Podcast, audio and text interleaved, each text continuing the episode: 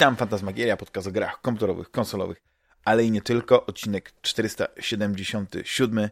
Ja nazywam się Damian Paluchaka Dachman i ze mną jest Rafał Siciński, aka Sik. Witaj, Rafale. Cześć, Damian. Dobry wieczór, dzień dobry, drodzy słuchacze. I proszę, już prawie koniec wakacji.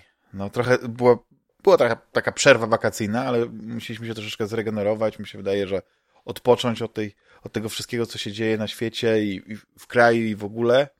E, jedna rzecz. Oczywiście e, obiecałem, to, to trochę od, od, odkładałem ze, ze, względu na to, że no jednak e, te odcinki były nagrywane w, o różnym czasie i, i, i z przerwami. To chciałem serdecznie podziękować wszystkim osobom, które, które wzięły udział i wspomogły Fantasmagierię, szczytny cel utrzymania serwera i pozwolisz, Rafale, że króciutko odczytam tutaj e, taki Hall of Fame osób, które, które to zrobiły. No, chwilka, moment, więc e, w kolejności e, ona nie jest losowa, ale to jest kolejność, która, która właściwie jest chronologiczna, prawda? Dziękuję. Pawłowi R, Czarkowi Esz. Nie wymieniam nazwisk ze względu na RODO oczywiście, już tak, ale każdy wie o kogo chodzi. Jakby były ksywy podawane, bym bardzo chętnie ksywy czytał, jeśli by były, ale no niestety tak, e, tak nie było. Kamilowi W, Michałowi H, Stanisławowi S, Pawłowi T, Tomkowi W, Przemkowi D, Pawłowi K, Pawłowi J, Mariuszowi S, Kamilowi P, Mateuszowi J, Kubie W, Krzyśkowi K, Wojtkowi S, Tomkowi K, Jarkowi C, Rafałowi S, Krzyśkowi A, Danielowi G, Zuzie, Wojtkowi B. Naprawdę bardzo dziękuję. Rogi Rafale, co, co tam u ciebie? Bo kiedy ostatnio rozmawialiśmy? Chyba z dobre dwa miesiące temu. Jeszcze była przed 30... wakacjami, nie? 30 czerwca chyba był podcast poszedł, ale rozmawialiśmy tam kilka dni wcześniej, czyli tak, prawie dwa miesiące. Jak mhm. spojrzysz, to poza prawda tymi wyborami w Polsce, które się jednak odbyły, to, to chyba się wiele nie zmieniło. Nadal jest, e, tak jak było, jeśli chodzi o, o zagrożenie pandemiczne, nadal e, trzeba uważać. E, ciężko jest, więc e, siedzimy w domu, konsumujemy tą e, popkulturę, staramy się grać w gry, ale no, zauważyłem jedną rzecz. Znaczy zauważyłem, no powiedziałeś o tym, że stałeś się Xboxowcem. To jest w ogóle jakiś szoker. E, wiesz co? Tak, kupiłem Xboxa One. I co cię przekonało e... do tego? Czy, czy ta wizja nadchodzącego Flight Simulatora na tę konsolę, czy... Nie, czy znowu takie bardzo przyziemne rzeczy. E, po prostu śledziłem sobie ceny tych gier na PlayStation 3, które tam chciałem sobie uzupełnić kolekcję. Mhm. One są, wiesz, e, multiplatformowe i mm, no i one są czasami 5-6 razy droższe niż te, co są na 360. I jadąc na wakacje z kumplem, powiedziałem to po prostu w aucie głośno, że chyba kupię jakiegoś starego 360 i będę miał do, do tych wszystkich gier, które tam gdzieś przegapiłem, a chciałbym mieć w kolekcji. I on mi powiedział, a wiesz co, mój znajomy ma One na sprzedaż, mhm. bo kupił telewizor i tam dostał Xbox One X do, do telewizora. Eee, no i poprosiłem, żeby się skontaktował. Cena była super atrakcyjna. Mm, później się okazało, że jeszcze w zestawie dostałem nowego pada, bo on sobie stare zostawił. Eee, miał jakieś tam limitowane, czy, mhm. czy, czy, czy, czy, lepsze po prostu. I, e, I tak rzeczywiście mam od miesiąca mm, Xboxa. Mhm. Od razu wszedłem też w Game Passa, bo policzyłem sobie, ile wydaje na te indyki na, na PlayStation i czasami się to nie kalkuluje, bo pogram godzinę, nie podoba mi się, no ale już niestety e, zapłaciłem i albo je męczę, albo właśnie po prostu są jakimś tam wyrzutem sumienia, mhm. że wydałem pieniądze, a nie, nie, nie gram. A tutaj ten e, Game Pass oferuje całkiem sporo fajnych tytułów, które mnie interesują i tak jak sobie policzyłem, to rzeczywiście się opłaca, bo nawet jeżeli bym nie zdążył w to zagrać całe, to mogę to kupić później. Ale co mnie zdziwiło, bo wszyscy mówią, że zmieniłem obóz i tak dalej. No nie, nie. Nie, no, żartuję oczywiście. No nie. Bo tak nie, bo parę osób tak zareagowało, ale to co, zmieniasz, zmieniasz obóz i już nie będziesz na PlayStation grał i, i, co, i co dalej, nie? Nadal nie, jesteś prostu... konsolowcem, to trzeba przyznać. To też prawda, a z drugiej strony wiesz, ja miałem i Sega, i Nintendo, i Xboxa wcześniej miałem 360 E, także ja chyba przez wszystkie, i Atari miałem e, lata, lata temu konsolę. Mój, więc... mój najlepszy kolega ma Atari Jaguar. Hmm. Cieszę się, że, że wszedłeś do tego obozu nie dlatego, że chodzi o to, żebyś po prostu mm, nagle, y, nie wiem, przestał grać na PlayStation czy coś w tym stylu, tylko chodzi o to, że y, nie ma się co ograniczać. I, i, I ten Game Pass, i gry, które się pojawiają w Game Passie, to co robi Microsoft jest, jest, jest niezłe. Wygląda na to, że tak naprawdę nie jest problemem jeszcze teraz, prawda, y, inwestować, że się tak wyrażę w cudzysłowie, w tą obecną generację. Mimo, że właściwie miesiące nas dzielą od, od PlayStation 5 i Xboxa Series X, bo, bo tak naprawdę, no widziałeś, okazuje się, że wiele tytułów, które miało się ukazać, y, zostało przesuniętych. Wydaje mi się, że Cyberpunk 2077 też chyba jego premiera, premiera tej gry zostanie przesunięta. Y, mi to nie przeszkadza. Osobiście uważam, że mamy tak wiele dobrych gier, które gramy obecnie, których jeszcze nawet y, albo no, że nie ma, nie ma co teraz kruszyć kopii, że w jakiś tytuł nie zagramy już teraz. Tylko, y, mhm. tylko lepiej niech on będzie dopracowany. Wydaje mi się, że jakby gdyby, gdyby nie było na świecie tak, jak jest na świecie, to można by się czepiać, że o, znowu źle zaplanowali sobie wszystko, ale okej, okay, mają teraz jakieś wytłumaczenie sensowne, dlaczego powiedzmy potrzebowaliby więcej czasu, więc jeśli tam oczywiście, no bo wiadomo, że tam trochę, trochę tąpnie na giełdzie, trochę tam spadną akcje, ale zaraz tydzień po okaże się, że znowu jakiś rekord będzie i, i, i y, ten New Connect, czy, nie, czy nie New Connect, chyba jest na zwykłej warszawskiej giełdzie, y, CD Projekt. Znowu y, osiągną jakieś szczyty i okaże się, że już nie tyle są warty więcej niż, niż Ubisoft i Activision i wszystkie inne firmy razem wzięte, ale nie wiem, może więcej niż Apple i Google, kto wie. No, mamy takie. Ale y, też y, wspomniałeś o tej wstecznej kompatybilności, znaczy wspomniałeś o tych grach z 360, czyli y, sprawdzaj sobie też wsteczną kompatybilność, tak? Y, odpaliłeś Jeszcze nie, A, jeszcze nic nie, nie, Jeszcze, jeszcze nie wkładałeś jakiejś starej mm, płytki, nie chciałeś tam. Nie, nie, nie, nie, bo wiesz co, nie mam żadnej tak naprawdę. E, I dopiero będę sobie uzupełniał kolekcję. Czyli tworzysz przyszłościowo, tak e, myślisz o, o tworzeniu kolekcji. Bardzo, bardzo znaczy, rozsądnie. Mam, mam, wiesz, e, gdzieś tam głównie japońskich tytułów, mhm kolekcję i w jakiś tam sposób sobie te ciekawsze rzeczy uzupełniam. Mhm. No ale to wiesz, bariera PlayStation 3 w Polsce, to, te, ta mała popularność tej konsoli, to jest bariera cenowa. No na przykład jakaś tam gra Sudy jest y, po 200 zł chodzi, czy 180, gdzie na Xboxie tam 35-40 zł płyta. Więc no, jest, jest różnica, nie? Um, no chociażby, wiesz, ja bardzo długo polowałem na ten Lollipop Chainsaw na PlayStation 3 i na Xboxie było tych e, płytek od zarąbania a tak naprawdę jak się pojawiało PlayStation 3, to zaraz było unikat i cena 200 zł. E, także gdzieś tam wyhaczyłem to dopiero jak jakiś Lombard chyba wystawił. Mhm. Jest taki czerwony sklep, jak na niego mówię. CEX. I on ma swoje filie w Polsce już też. I mhm. nie wiem, czy też tam zaglądasz. E, nie, nie, nie znam. Oni potrafią mieć dobre ceny. No nie chcę tutaj specjalnie reklamy robić, ale, ale e, jakby ja już, znaczy przez długi czas du dużo kolekcjonowałem gier, mhm. ale na obecnej generacji, ze względu na to, że to nawet nie chodzi o ten, e, na to, że musisz być podłączony do internetu, bo jednak nadal, nadal posiadając płytkę, wkładając ją do konsoli, możesz spokojnie grać. Nie, nie, nie potrzebujesz tylko połączenia z internetem. Ale był taki moment, że ja straciłem takie przywiązanie do gier, do, do konsoli, że wydaje się, okej, okay, może faktycznie, jak będzie naprawdę dobra gra, to może ja będę sobie, ja sobie kupię w tej, tej e, wersji cyfrowej, będę miał w tej swojej wirtualnej e, bibliotece, ona mi nie zajmie miejsca i tyle. A sprzedając właśnie gry tak świeżo, nowości e, do, do, tych, do tych sklepów, ja po prostu nie musiałem się bawić, wiesz, wystawianie aukcji, robienie zdjęć i tak dalej, tylko szedłem, po prostu dostawałem albo, albo kupon, albo, albo też gotówkę, jeśli chcesz, i mogłem sobie kupić inną grę. I, i, i ta moja obecna generacja wygląda tak, że ja właściwie fizycznie na nośnikach to może mam, y, nie wiem, z 15-20 gier. No Ty tak masz więcej ode mnie. No, no ale dopiero ja tak zaczynałeś tam, wiesz, y, z Xboxem. A, z Xboxem. Bo wiesz, ja mm, tą generację rzeczywiście też podobnie traktuję. Czyli kupuję albo jakiegoś hita i później jak go przejdę sobie, wymieniam się ze znajomymi e, i, i ogrywam ich tytuły, albo kupuję na promocjach gdzieś tam mhm. właśnie w hipermarketach e, szroty typu Fallout 76 czy Anthem. I, i no to to jest tak, wiesz, mhm. raczej, raczej, raczej tą poprzednią generację, czyli PlayStation 3.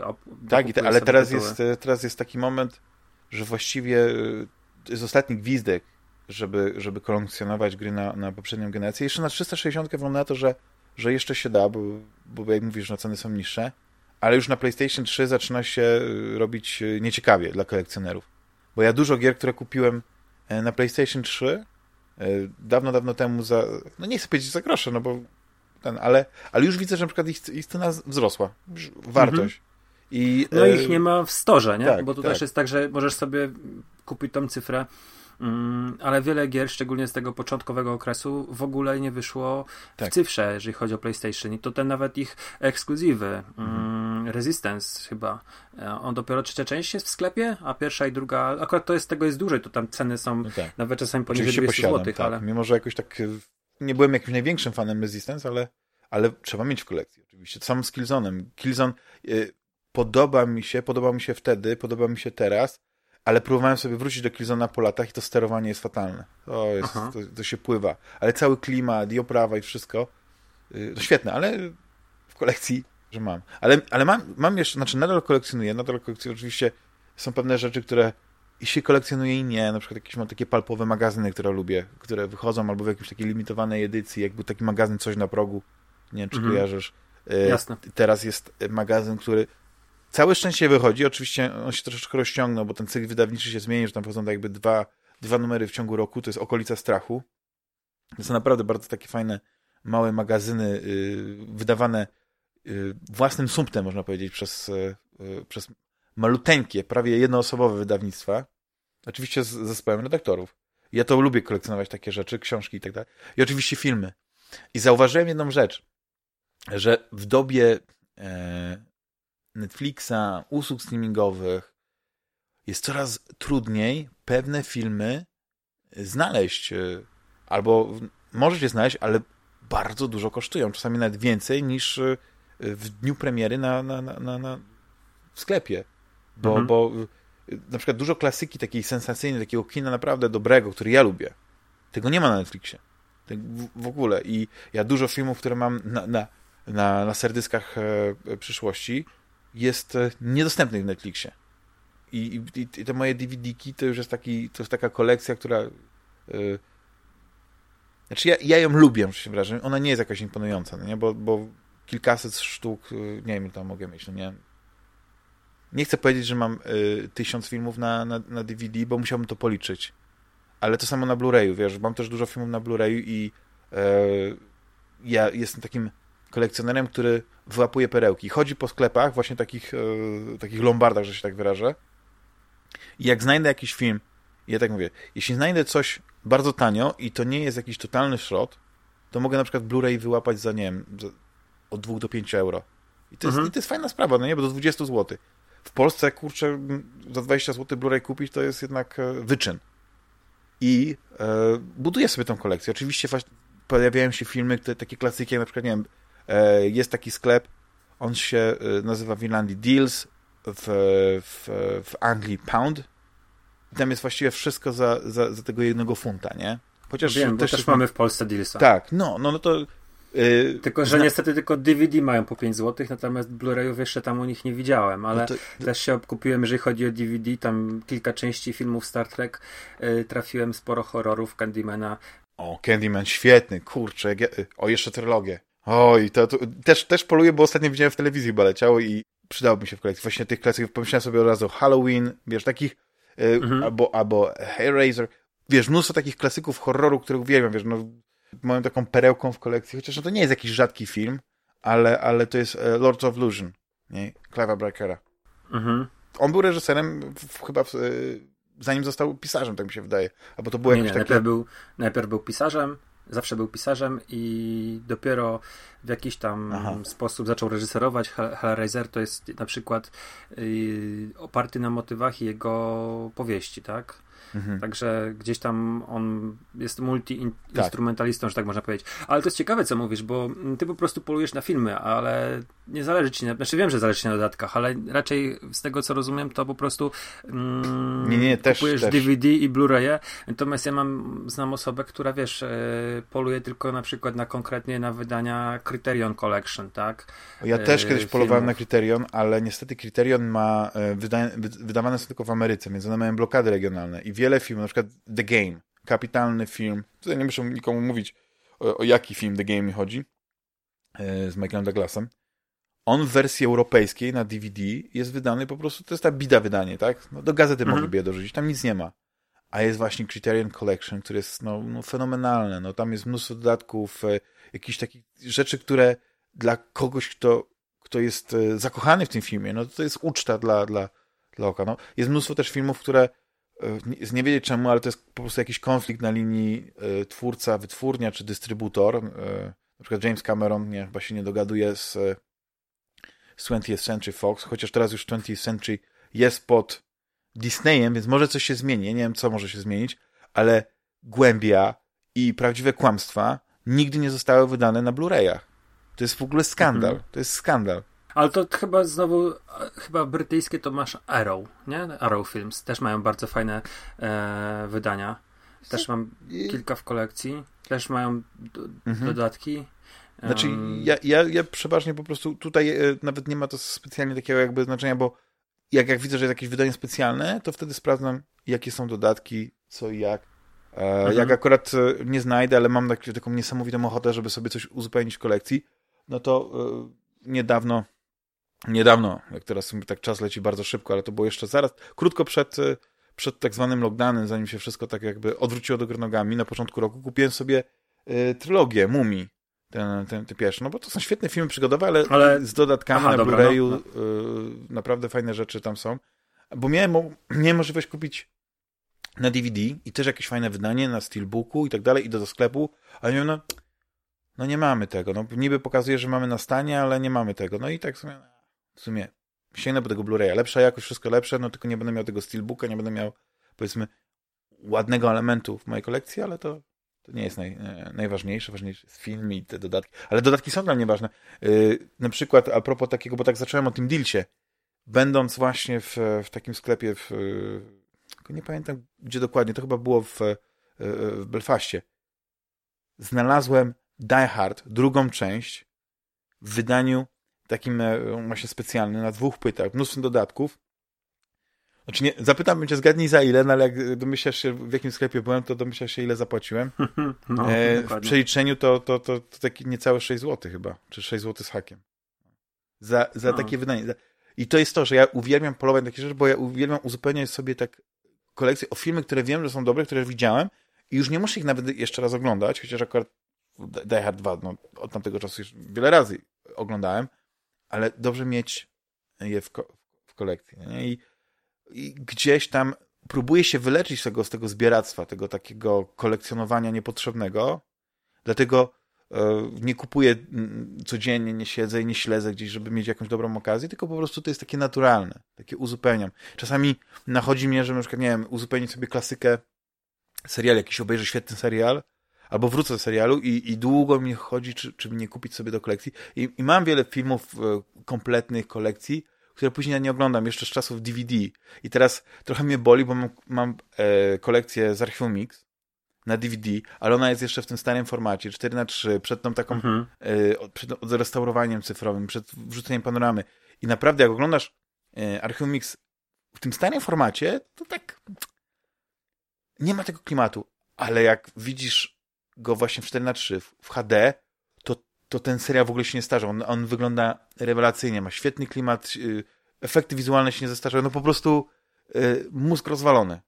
I to jest, to jest to, że czasami ubolewam, że, y, że tą, tą swoją kolekcję może za wcześnie zacząłem myśleć o pewne rzeczy, ale kto by przewidział, że za 10 lat od tamtego czasu prawda, Blu-raye tak stanieją, że, że będziesz mógł sobie kupić za, za, za nieduże A jeszcze pieniądze. ci przerwę, mhm. bo tak sobie z ciekawości zrzuciłem okiem na tą The Game z mhm. Douglasem i wiesz, że Arrow to wydał właśnie 3 sierpnia tego roku. Są dwa wydania, dwupłytowe no, Zajęło im tylko DVD, to 15 lat, ale okej. Okay. I jednopłytowy Blu-ray. No to ja już jest e, naprawdę... Zamawiam zaraz tylko... po odcinku. No ale tutaj widzę, że reseptorowany obraz jest właśnie na podstawie negatywów od Kryteriona. E, jest, jest całkiem sporo dodatków, e, jakieś wersje mhm. alternatywne z tego work, work pressa, nie WordPressa, tylko work printa, tak? Czy powiedzmy tak. jest, jest tego całkiem sporo i musisz się śpieszyć, bo jest tylko 3000 A, to jest jakaś egzemplarzy. taka ten No to jest to e, z tej serii Arrow Academy, bo tam mają dwie czy trzy serie Arrow Academy, Arrow Video i tam w tym Arrow Video jest rzeczywiście E, takie klasyki. W ogóle to jest niezależny wydawca, to też trzeba zaznaczyć. Oni wydają naprawdę masę dziwnych, e, kultowych i, i, takich obskurnych filmów, ale też mają naprawdę mm, fajne wydania. Mhm. Po prostu wizualnie. Tak. I mają dużo horrorów, mają dużo klasyków kina włoskiego, mm, azjatyckiego. E, mają całe kolekcje też, bo ostatnio widziałem, że wydali chyba Fantasm całe, czyli cztery części albo pięć w takim takim dużym opakowaniu. Jest, jest chyba, ostatnio też była wydawana Gamra. Ja to akurat śledzę ich, bo, bo czasami się skuszę na jakiś tytuł, ale ja w ogóle od, od fizycznych nośników mocno odchodzę i mm, na przykład ja się swojej kolekcji DVD w pewnym momencie bardzo mocno pozbyłem. Mm, wiesz, to tak jakby yy, tracąc na tym olbrzymie pieniądze, ale przynajmniej to nie, nie leżało, wiesz, w pudle, w, w kartonie czy w worku w piwnicy, bo wie, i nigdy by to już nie wróciło na półkę. E, także gdzieś tam sobie ktoś inny to mógł wyeksponować. A ja, ja miałem jakieś tam pieniądze, które mogłem inaczej wykorzystać. Nie, no, ja, ja tylko ubolewam na tym, że pewne rzeczy znikają. No, żyjemy w takich czasach, że nigdy nie wiesz, jaki film w jakim momencie okaże się być yy, niewygodny do pokazywania jak seriale to jest inna bajka, nie? Bo tam o, o serialach też kiedyś rozmawialiśmy, że jak w, w, telewizji oglądasz coś oryginalnie, to na przykład licencjonowana muzyka może, może się później nie pojawić na, na wydaniu DVD albo na, mhm. na, na Netflixie, co oczywiście teraz już jest rzadkością, bo już zaczyna się o to dbać, już o tym jakby myśleć perspektywicznie. No ale to jest e, kwestia taka. Ja uważam, że po prostu e, dobrze jest, że ktoś jeszcze tam trzyma jakieś takie stare filmy, tylko że jak to właściwie tak mówisz, no jak to siedzi w szafie, to, to może tak można to wypuścić, żeby ktoś inny się tym cieszył. Ale a propos y, grania i tego Xboxa One, y, jakie, w jakie gry tam y, sobie y, zagrałeś? A to ci i... jeszcze powiem dwie rzeczy, które mnie hmm. zdziwiły, bo poza tym, że ludzie nagle myśleli, że, że zmieniłem obóz, to jeszcze mnie dwie rzeczy zaskoczyły. No tak, zacząłeś chodzić w zielonych koszulkach, zielonych tak, butach, tak. czapeczka zielona, okulary zielone. Yy, pad jest na baterię, po prostu mnie to zabiło. Nie wiem dlaczego, ale miałem takie przeświadczenie, że jednak ten podstawowy pad um, to już jest jednak jakiś akumulator, a tutaj nadal mam baterię. No wiesz, no na, na, y, jak ci się na przykład y, wyczerpią baterie, to po prostu je zmieniać, możesz na tym samym padzie grać. Jak, jak a jak nie masz baterii, to już jest koniec. No tak, ale jak ci się wystąpi... Y, no tak, ale są... są yy... A jak ci się wyczerpie ba ten bateria w padzie do PlayStation, to podłączasz po prostu kabel. No tak, ale ty nie potrzebujesz, jeśli masz kabel USB, micro USB, to podłączasz go do, do yy, pada i grasz na padzie, bez baterii. O kurczę, widzisz, ja nie miałem kabla USB w zestawie, nie dostałem. Nie wiem, czy on jest w zestawie, ale to jest zwykły taki... No dobra, w każdym razie mam, mam taki kabel, sobie, dobrze, tak. dobrze, że wiem. A druga rzecz to po prostu obrzydliwy system, dashboard. Jest, jest, jest fatalny, jest tak nieintuicyjny. Wyobraź sobie, że, że to jest kolejna iteracja, która po prostu... Ja wiem. był dobry, ładny i... i... Wiesz co, po prostu nie jestem w stanie się w tym połapać. Tak, tak y, jestem przyzwyczajony do tego, co jest na PlayStation i... No wiesz co, jest zupełnie nie, mm, tak jakby nie jest przystosowany do odbiorcy, tylko no nie jest, nie jest. Wymyślili, że będą jakieś opcje, tylko trzeba się do nich dokopać. Mi i... wydaje, że on jest lżejszy, wiesz, bo to za każdym razem było jakieś takie odchudzanie tego interfejsu. I e, najciekawsze jest to, że on wcześniej był poziomy, tak jak na przykład na PlayStation. Mhm. A teraz ta in, ostatnia iteracja, no zrobiła, że on jest pionowy i to jest cały czas po prostu oni jakby nie wiem, myślisz, o, o przesypiasz, no nie przesypiasz, to musimy cię obudzić po prostu zmieniając te. To jest, to jest dokładnie to samo, co kiedyś się w sklepach robiło, że chodziłeś sobie do sklepu, wiedziałeś, że na tej półce masz dżemy, na tej półce masz skarpetki, na tej półce są zeszyty szklane i tak dalej, a na tym są inne sosy. I w pewnym momencie ktoś wpadł na pomysł, że trzeba po prostu zamieniać produkty na półkach, bo wtedy ludzie będą musieli więcej czasu spędzać w szkodzie, szukać tych swoich rzeczy, a przy okazji może znajdą inne. No tak, Czyli takie to, serendipity słuchaj, nie... Y, y, zakupowe. No ale to wiesz, sklep jest jeden, tak? I to, że go umieszczą gdzieś tam dwa pozycje wyżej czy niżej w dashboardzie, no to mm, niekoniecznie zmienia postać mhm. rzeczy, bo jeżeli chcesz grać, to będziesz grał, że chcesz coś kupić, to idziesz do sklepu, a tutaj yy, no, no pewnych rzeczy w ogóle nie byłem w stanie znaleźć, ale też żeby być takim fair, to ja jakoś specjalnie dużo na tym Xboxie jeszcze nie grałem, bo mhm. The Last of Us 2 e, mam i, i, jednak gram na PlayStation głównie, ale mhm. Tam indyczki sobie sprawdziłem. Mm, Ten jeden, od... jeden indyczek, który e, obaj graliśmy. Mhm, Carrion. Carrion. Pierwsza gra, jaką odpaliłem. I od razu przeszedłeś za jednym razem. no, w dwa, w dwa wieczory, rzeczywiście. Nie jest to specjalnie długa gra. Tak max 5 godzin. I to tak, że tam mam wymaksowane. A jeżeli bym chciał, to, to myślę, że w 4 godziny można to spokojnie skończyć. No widzisz, właśnie, bo ja zagrałem, znaczy Carrion dla, dla tych, e, którzy nie wiedzą, to jest gra w ogóle polskiego e, studia, chyba się nazywa. Fobia Game Studio. Fobia Game Studio, tak. Z Warszawy. Ja już widziałem tę grę e, na Pixel Heaven, już nie pamiętam ile lat temu. I ona naprawdę ciekawie wyglądała. To był ten taki koncept, nawet gdzieś tam czytałem, że to jest taki odwrócony horror. Bo, mhm. bo, bo gramy potworem, takim pomiotem, taką, bo karion chyba nawet z angielskiego to spadlina, takim kawałkiem mięsa z mackami, który się e, mutuje, rozwija i to jest taka, taka gra platformowa, e, trochę Metroidvania, no, czyli zdobywamy moce, odkrywamy jakieś, jakieś, jakieś, jakieś e, sposoby, żeby później przy tym backtrackingu otworzyć drzwi, które wcześniej mogliśmy otworzyć, bo naprawdę teraz mamy moc, że możemy e, rozwalić coś e, mocnym uderzeniem, możemy coś, coś złapać, coś przekręcić.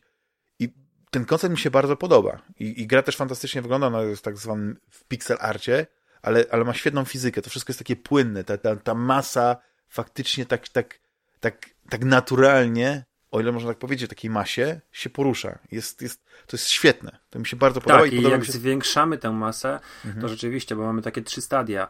Yy, ta podstawowa bardzo szybka, ale bardzo wrażliwa na, na kulę, na ogień i później mamy tą taką średnią, która już jest wolniejsza, yy, no ale jest też silniejsza i ta najsilniejsza trzecia, gdzie jest po prostu wielką kupą miecha, która się wolno porusza. To sterowanie jest rzeczywiście tak, no, i od naszej masy tego zależy, potwora. jakie mamy umiejętności mhm. Dodatkowe które można robić. Na przykład jak jesteśmy więksi, to możemy na przykład jakby takim być takim taranem i rozwalać skrzynki drewniane, ale jak jesteśmy mniejsi, to możemy strzelać e, jakimiś takimi e, kawałkami tego. I, I to mi się bardzo podoba. Podoba mi się koncepcja, podoba mi się klimat. Wszystko to, to, to robiło e, bardzo dobrą robotę. Podoba mi się ta taka... Tylko, że widzisz, ja nie przeczytam gry, więc nie wiem, do, do czego to prowadzi, gdzie jest ta, ta, ta kulminacja, ale podoba mi się ten e, te, to przejście do drugiej perspektywy. Wiesz, to jest, mhm. to jest, nie chcę nic tutaj więcej zadać, bo to dla niektórych to może być tak jak na przykład, nie wiem, drugi akt The Last of Us, part 2, że, że wiesz, no, za dużo odkrywam, ale mi się bardzo podobała ta koncepcja. Znowu też spojrzenie z innej strony. Ale, ale ja w pewnym momencie się zgubiłem. Nie wiem, czy to jest kwestia zmęczenia, czy nie. Już miałem dużo mocy już i tak dalej.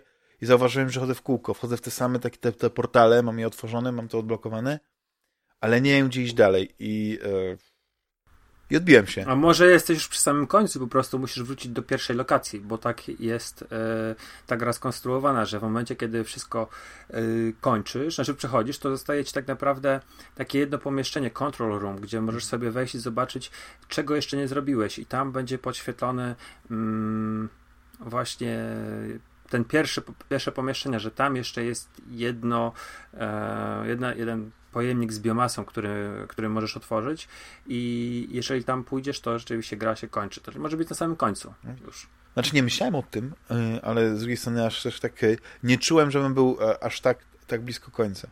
Już miałem chyba, no. mam te wszystkie moce, ale te, teraz jak powiedziałeś, że są te trzy stadia, to ja jest, y, to ja mam drugie stadium.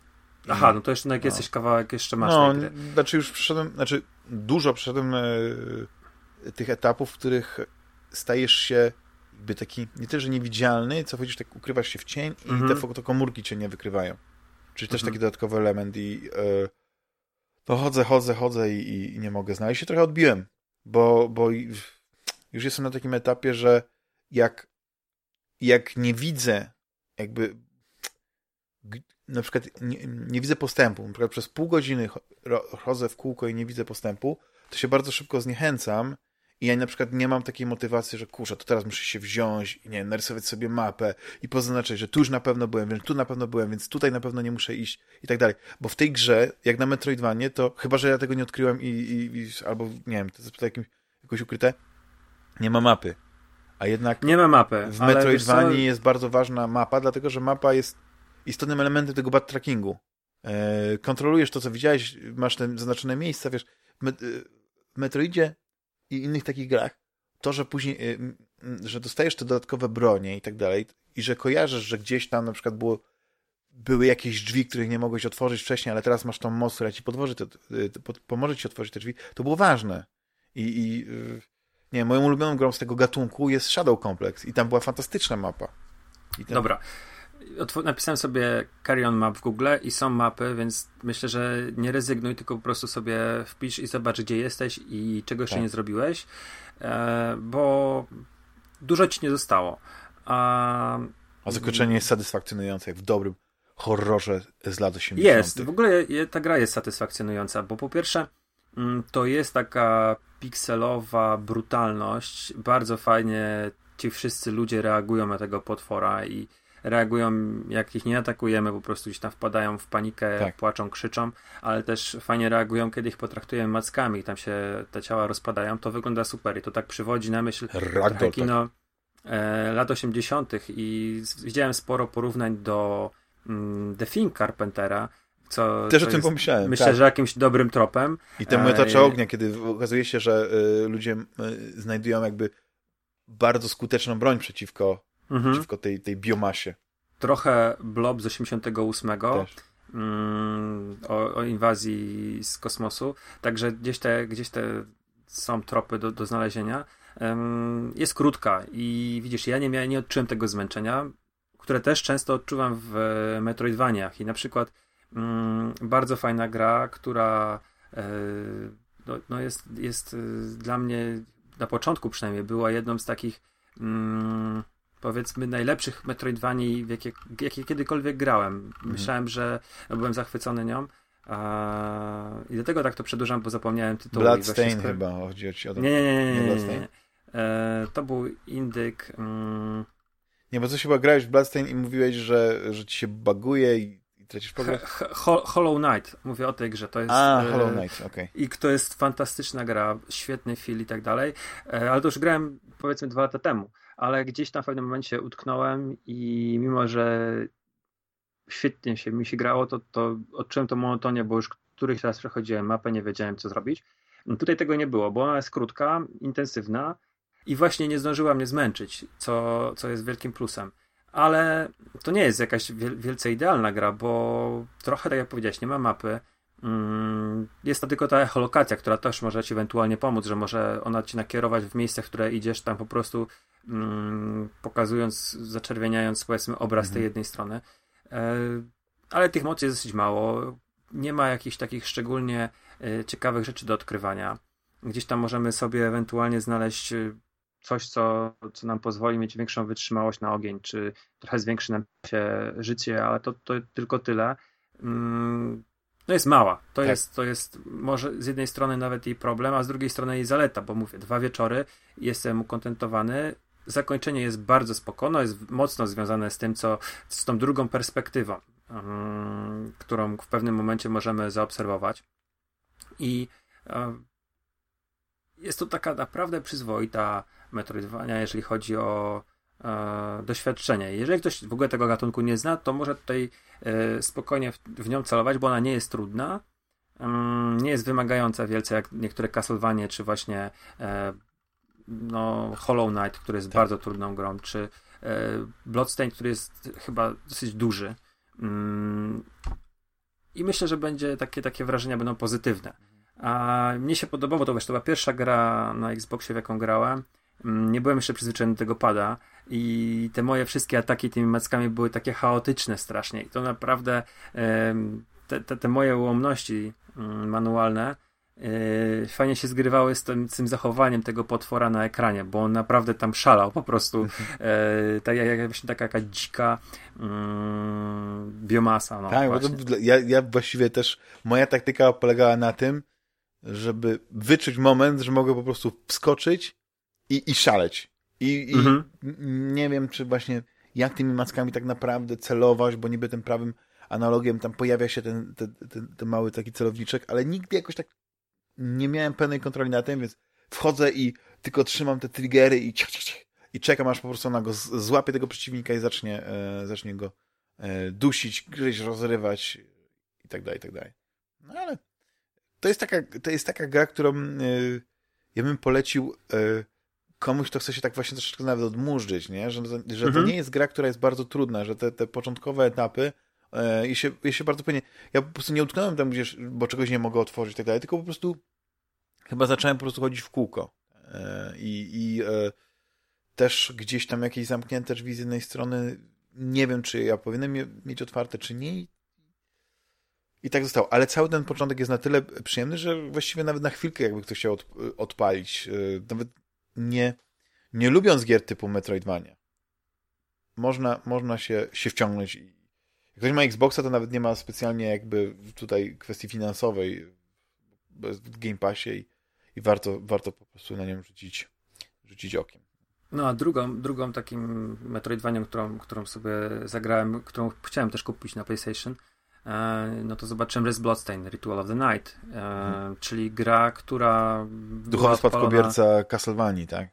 Tak, i ona była odpalana, no właśnie, mm, o ile dobrze kojarzę, z Kickstartera. Um, kurczę, no ja jestem zachwycony, bo to jest fantastyczna rzecz. Um, tylko, że ja mam, nie wiem, czy, czy po prostu to jest kwestia tej wersji na Xboxa, czy rzeczywiście tak ta gra wyszła i na Windowsa, i na, na Sony, i na Nintendo, mm. że tam ja mam non-stop problemy i non-stop mi wywala grę do, do powiedzmy, no w cudzysłowie kresie pulpitu. Mm, nie, nie miałem nigdy na tej generacji takiego doświadczenia, że co chwilę muszę iść saveować, bo boję się że mi grę wywali, bo wchodząc do nowej lokacji, e, robiąc alchemiczne tam mambo jumbo, czy wchodząc do sklepu, czeka mnie prawdopodobnie to, że mi wywali grę. Um, Spróbuj skasować wszystko. Te savey prawdopodobnie będę, będziesz miał w chmurze, więc nie musisz się martwić, że, że coś stracisz i zainstaluj sobie ją jeszcze raz. No, Taka wersja, w, ale... E, spróbuj w, wyłączyć i włączyć. Mhm. To jest... E, znaczy, ja ten, ten dużo nie grałem, ale wydaje mi się, że gdyby, gdyby coś było nie tak, to oni by szybko to spaczowali, bo, bo to jest jednak popularny tytuł. Więc to musi być jakaś indywidualna kwestia. Mhm. No i Albo zasilacz. Jest... E, masz oryginalny zasilacz? Tak, tak, tak, tak. I to jest, yy, wiesz, w ogóle yy, gra, w której no, głównym tam powiedzmy producentem jest ten Koji Igarashi, który jest powiedzmy od 20 lat, był od 20 lat w Konami mm, głównym tam powiedzmy mózgiem całej serii Castlevania i chyba mm, zaczynał od e, Rondo of Blood, czyli tego takiego z, z lat 90.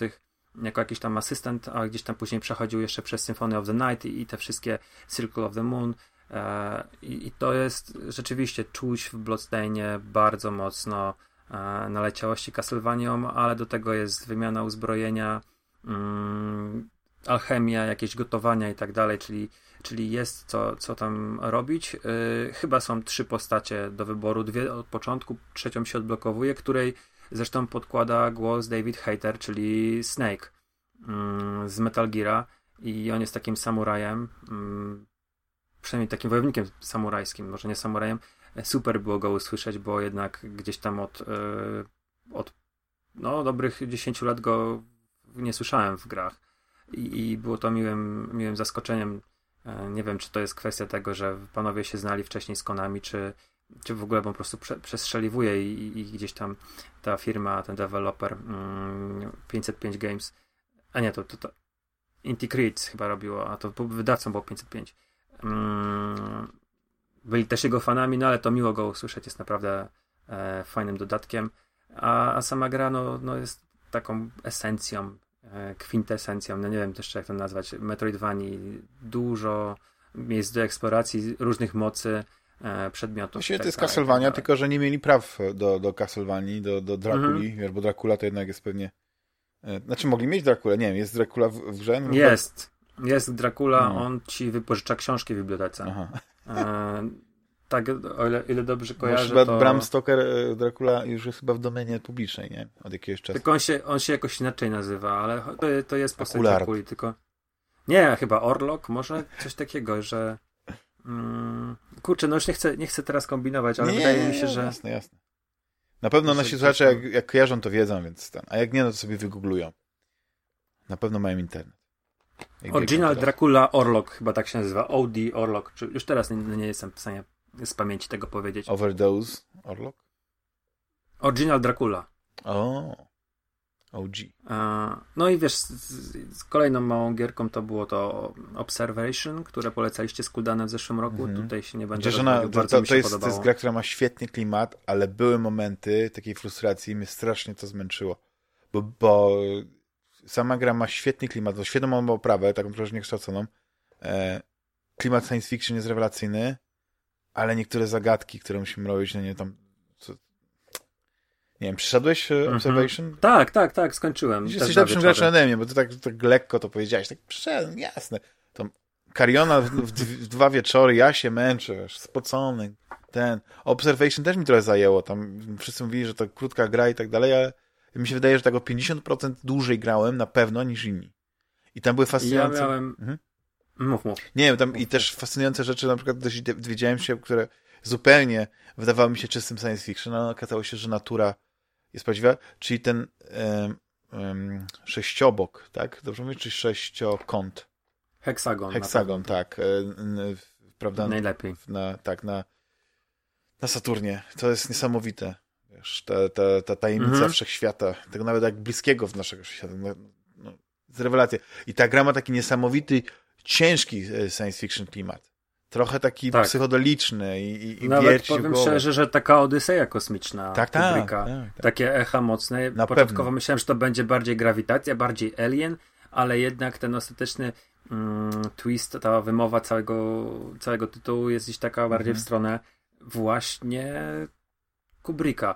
Yy, Nawet ja to zakończenie, mimo że jest kompletnie inne niż, niż mhm. zakończenie tego, prawda, bo nie dzieje się w tej salce, nie ma tego dziecka, nie ma tego, ale to też jest tak, że jesteś w zupełnie innym miejscu, niemal abstrakcyjnym yy, i, i, i wiesz, i tak, ale to oczywiście to można by interpretować, nie chcę wchodzić w ten, ale jakby ja nie powiem, czy mnie zakończenie usatysfakcjonowało, czy nie, bo, bo, no bo twórcy nie są alfą i omegą i na przykład nie mogą mi w zakończeniu gry zdradzić jakiejś tajemnicy wszechświata albo wytłumaczyć, yy, czym jest ten heksagon yy, mhm. na Saturnie. Wiesz, ale taki gdyby była taka możliwość, to ja chętnie bym ponął, ale być może wtedy y, mózg by mi eksplodował od tej wiedzy, czy coś w tym stylu, więc nie ma też co ryzykować.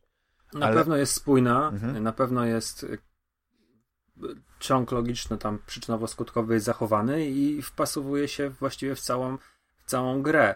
Ehm, więc nie, ma, nie mam zarzutu. No to, że tam czegoś nie dostałem, to, to nie jest kwestia tego, że zakończenie jest złe, tylko po prostu moich jakichś takich y, innych oczekiwań, ale mnie się podobało, podobało tak. się zakończenie. No, I one też, o ile można powiedzieć, kiedy nie jestem w stanie porównać, na przykład, nie wiem, jak wygląda życie na, na, na Międzynarodowej Stacji Kosmicznej, że ona bardzo realistycznie podchodzi do, do tematu tego, jak, e, jak wygląda, prawda, jakby mhm. wyglądało nie życie, tylko właśnie tak, ta sytuacja.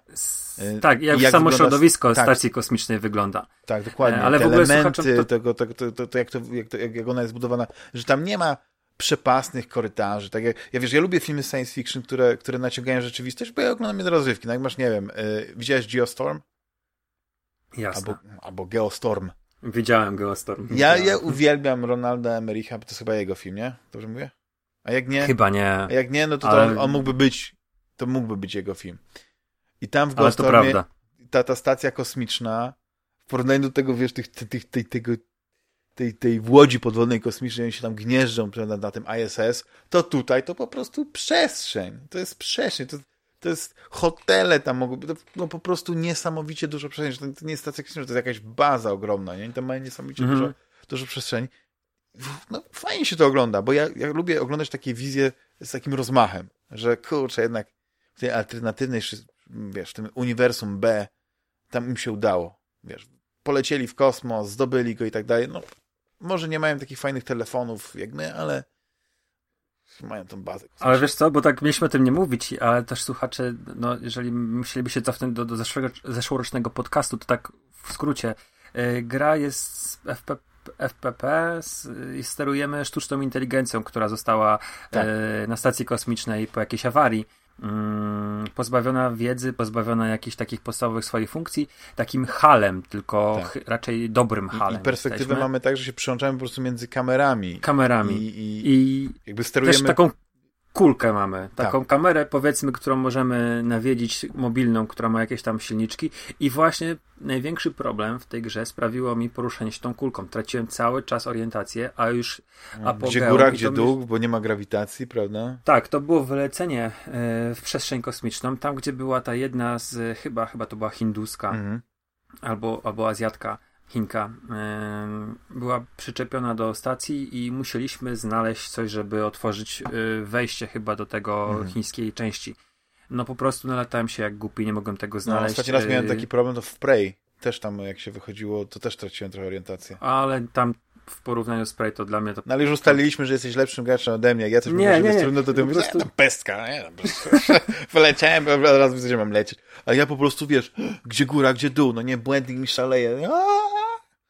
Nie no. Mm, tylko, że stacja w Prey miała, mm, przynajmniej takie jest moje zdanie, miała swój charakterystyczny kształt i była, nie była jednolitą taką, nie wiem, konstrukcją, która jakby powstała przez pączkowanie, a tak wygląda właśnie mniej więcej tak. e, moduły takie połączone, tak. tak, tak te, Wszystkie te moduły są tak same i tak dalej. I gdzieś tam tylko napis jest na tym module, który to, który to jest e, ewentualnie moduł.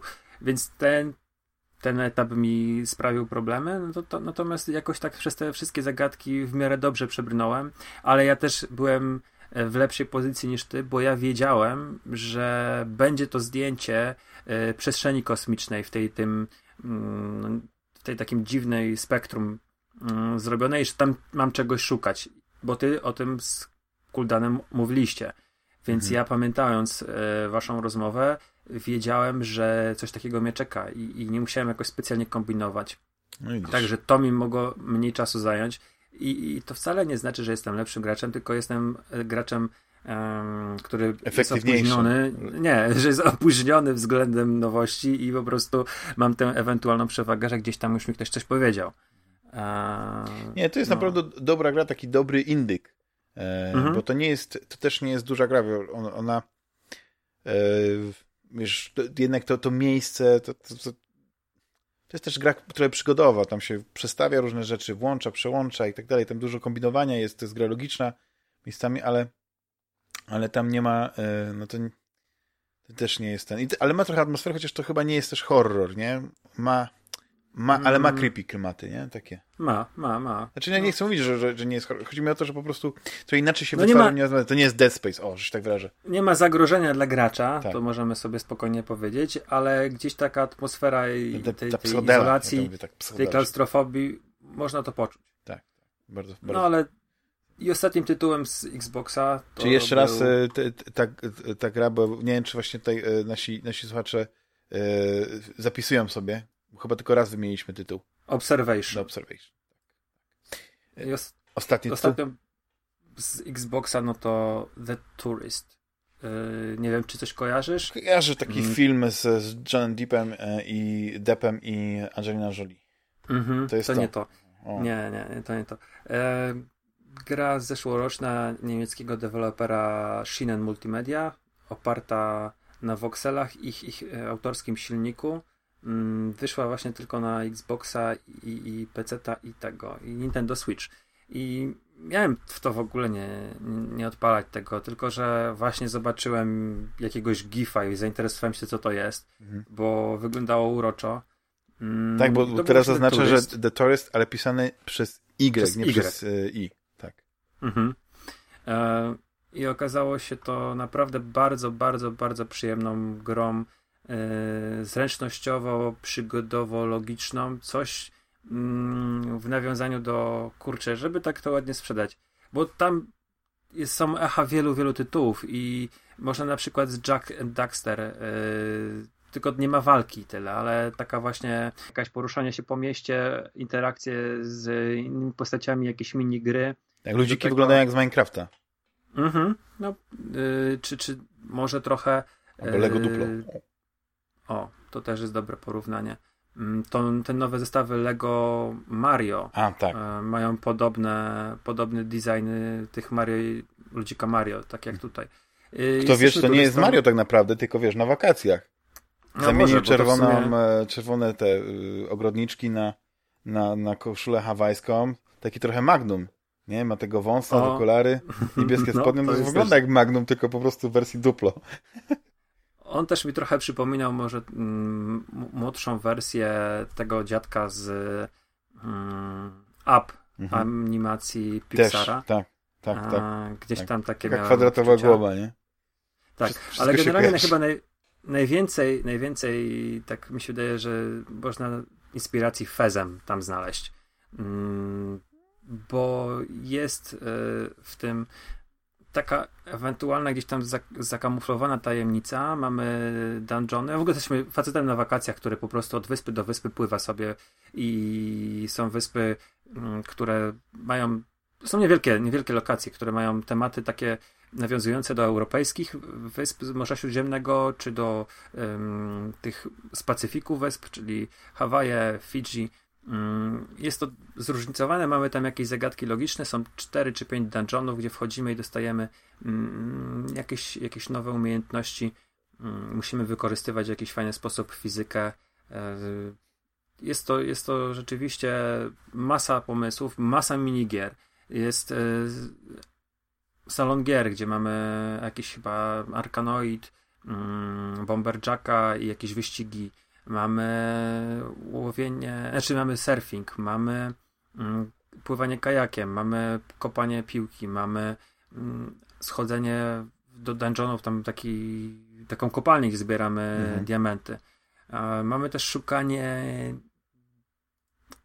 pewnych miejsc i pewnych ludzi, którym, które mamy taki enigmatyczny opis z galerii i musimy im zrobić zdjęcie i później jest wystawa tego. Takich mniejszych questów też jest całkiem sporo i to ma naprawdę bardzo fajny feel, taki wakacyjny, to też nie jest długa gra, myślę, że można spokojnie skończyć w jeden wieczór. Ale wiesz co, mm. mnie tutaj przekonała ta, ta oprawa i ten klimat i jeśli tam jest jeszcze taki humor, który tak e, wydaje mi się po tych zdjęciach, które widzę, tam jakby musi się przepływać, czy jakiś może ten, to, to, to nie wiem, czy właśnie y, na pewno nie jeśli chodzi o zagadki, ale tak e, ostatnio daję mojemu e, synowi posterować postaciami w grach. Mhm. On bardzo lubi Lego Batmana i muszę przyznać, że e, jestem w szoku, jak dzieci bardzo szybko łapią. Od takiego, wiesz, najpierw nieśmiałego takiego poruszania się i nie wiadomo w jakim kierunku idą, do później za załapywania, co się dzieje.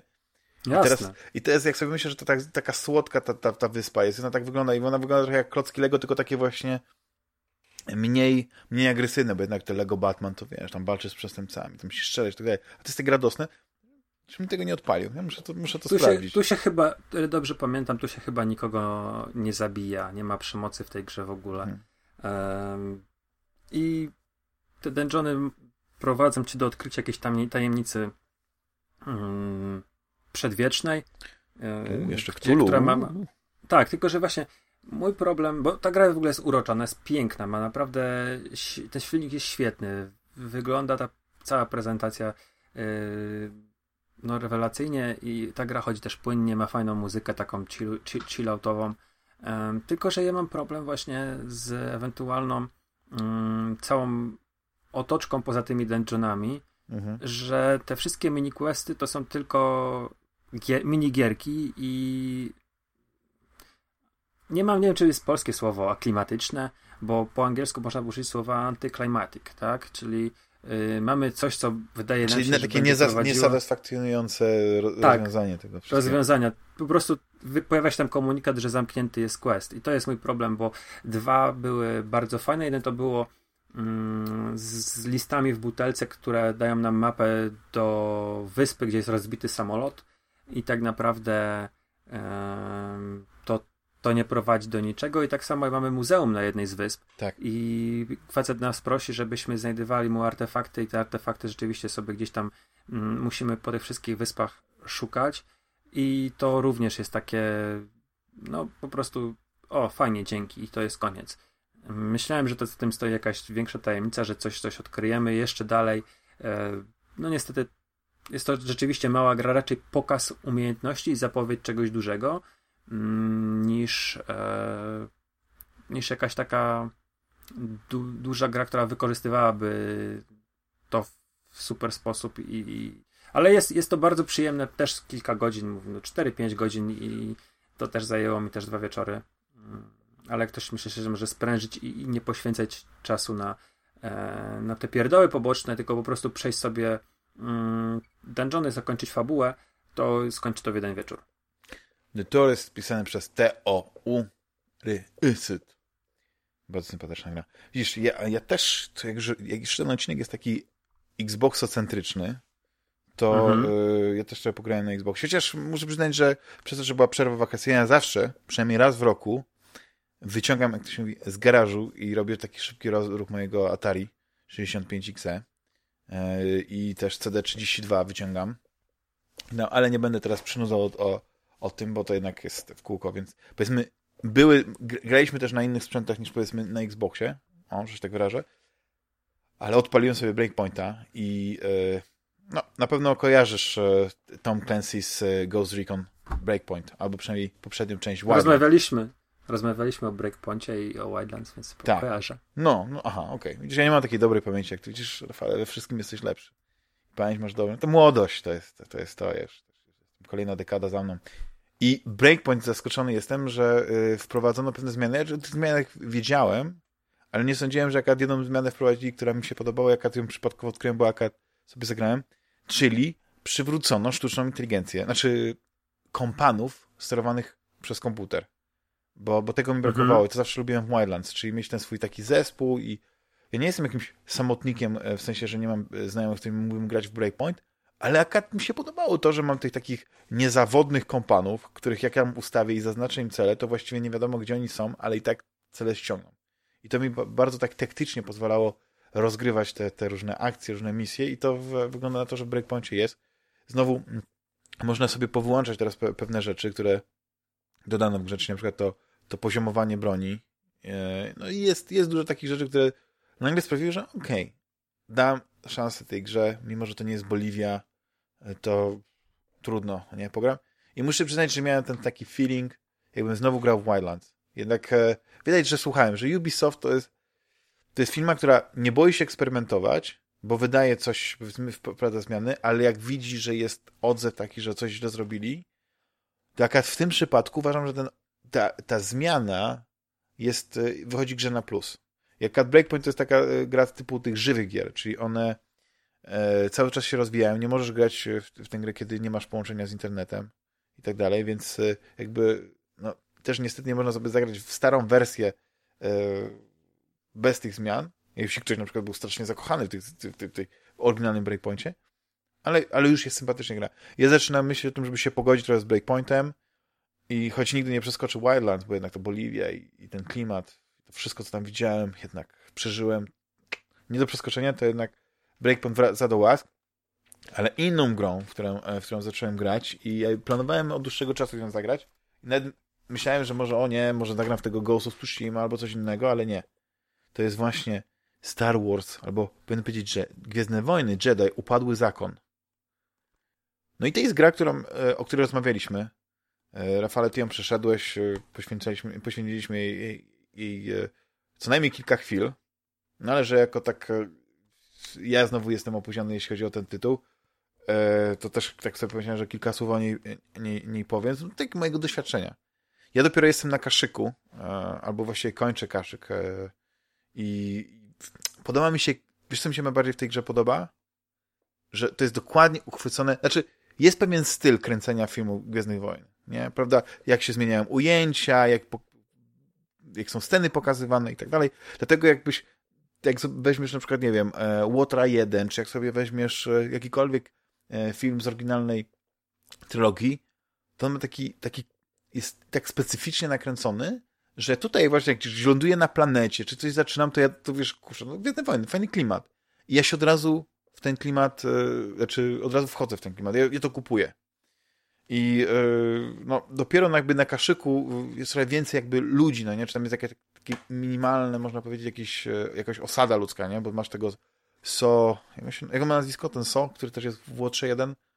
So Guerrera, tak, że tam jest taki klimat, że wreszcie są jacyś inni ludzie niż tylko, tylko ten, bo trochę mnie boli, że tam jest dużo biegania po tych takich pustych przestrzeniach. Oczywiście one nie są tak totalnie puste, bo masz i, i, i e, Stormtrooperów i masz e, te, te, te wszystkie bestie, tą faunę, florę, bo też są wybuchające, jakieś grzybo, krzaki, czy to może być ale że to jest taka pusta przestrzeń, że to jest taka eksploracja, trochę jak w Tomb, Raider, w Tomb Raiderze przeplatanym e, taką ubogą wersją e, Dark Souls.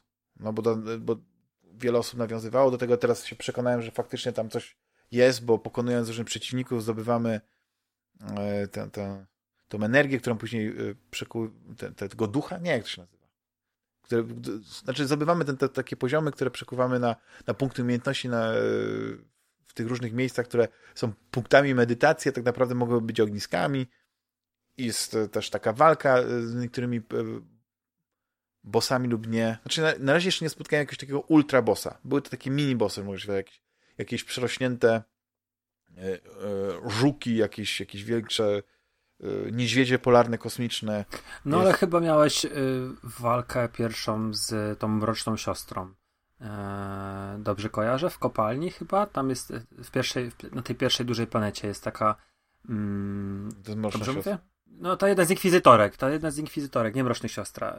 Yy, ta jedna z No tak, nie, ale, ale jest... to nie, nie, nie czułem tego jakby to była taka walka, dlatego że nie jest wiesz, nie jest to przerośnięta postać. Jest Aha, okay, dobrze, o to ci chodzi. Mhm. I faktycznie no ta walka oczywiście była dużo trudniejsza. Była tylko jedna? No tak, tak, ale były tak, nie, znaczy masz te momenty, w których po prostu pojawia ci się coś, co można powiedzieć, jako mała arena i to jest jak walka z bossem, bo widzisz tą pasek energii na górze, yy, są pewne zachowania, pewne rzeczy, które trzeba jakby przestrzegać, nie możesz po prostu walić takiego potwora, że na pałę jest potrzebna, no pewne umiejętności są potrzebne i, i, i faktycznie yy, to są takie takie potyczki jakby z bossami, ale... A na którym poziomie grasz, tak z ciekawości zapytam? Na, na tym standardowym. Nie najniższym, mhm. nie najwyższym, tam jest taki... E, obniżyłbym sobie ten, ten poziom, gdyby mi bardzo źle szło, dlatego że postanowiłem, że ja będę w tą grę grał dla przyjemności.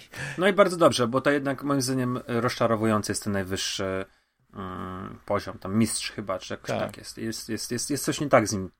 No, ja, znaczy ja nie czuję, żeby ta walka była aż tak fizycznie satysfakcjonujące, jak na przykład e, walki w, w Dark Souls były, gdzie tam, fakt, mhm. tam czułeś ciężar czy broni, czy, czy, czy, czy zbroi, którą nosiłeś, e, ta, ta dynamika tam, najmniejsze statystyki wpływały na to, jak się poruszałeś, jak, jak reagowałeś na ciosy, jak blokowałeś. Tutaj, nie wiem, no, trochę tak siekam, jakby to było Force Unleashed bardziej niż, niż właśnie taka bardziej, taka gra, gdzie nie muszę pamiętać że o blokowaniu, o parowaniu, o odbijaniu tych pocisków e, z blastera, no gdzieś, gdzieś jakby walka nie, nie, nie stanowi dla mnie tego głównego elementu tej gry. Znaczy ona jest, fajnie, że są ci stormtrooperzy, że coś tam się dzieje, ale, ale y, no takim, taką głównym elementem y, dla mnie to jest ta eksploracja. Po prostu chodzimy mhm. gdzieś tam, odkrywamy ten, ten nasz główny bohater o imieniu nie, y, nie pomnę, Sal chyba się nazywa, tak? Czy Kal? Kal. Kal. E, on był kiedyś uczniem, padawanem jednego mistrza, później gdzieś tam e, perypetie jego się no tak się potoczyło jego życie, gdzieś trafił do jakiegoś takiej tej, tej ciemnej planety, chyba w, prawie jak w kopalni pracował, ja nie pamiętam dokładnie, gdzieś tam jakaś taka ciężka fizyczna robota i żeby uratować przyjaciela musiał pokazać, że, znaczy jakby musiał użyć mocy. No i od tego się zaczyna ta jego taka ucieczka właściwie, ale też poszukiwanie siebie, odkrywanie kim był i tam sobie przypominanie tego wszystkiego i odkrywanie e, tej, tej, tej mocy, którą no, posiada, ale zapomniał z niej korzystać. I jakby idziemy tego, chyba, o ile dobrze kojarzę, mogę się mylić, śladami tego mistrza jego, gdzie on tam odkrywa różne rzeczy, ta, ma dwóch kompanów, jest ten fajny statek modliszka kosmiczny, bardzo mi się podoba, ja uwielbiam takie statki.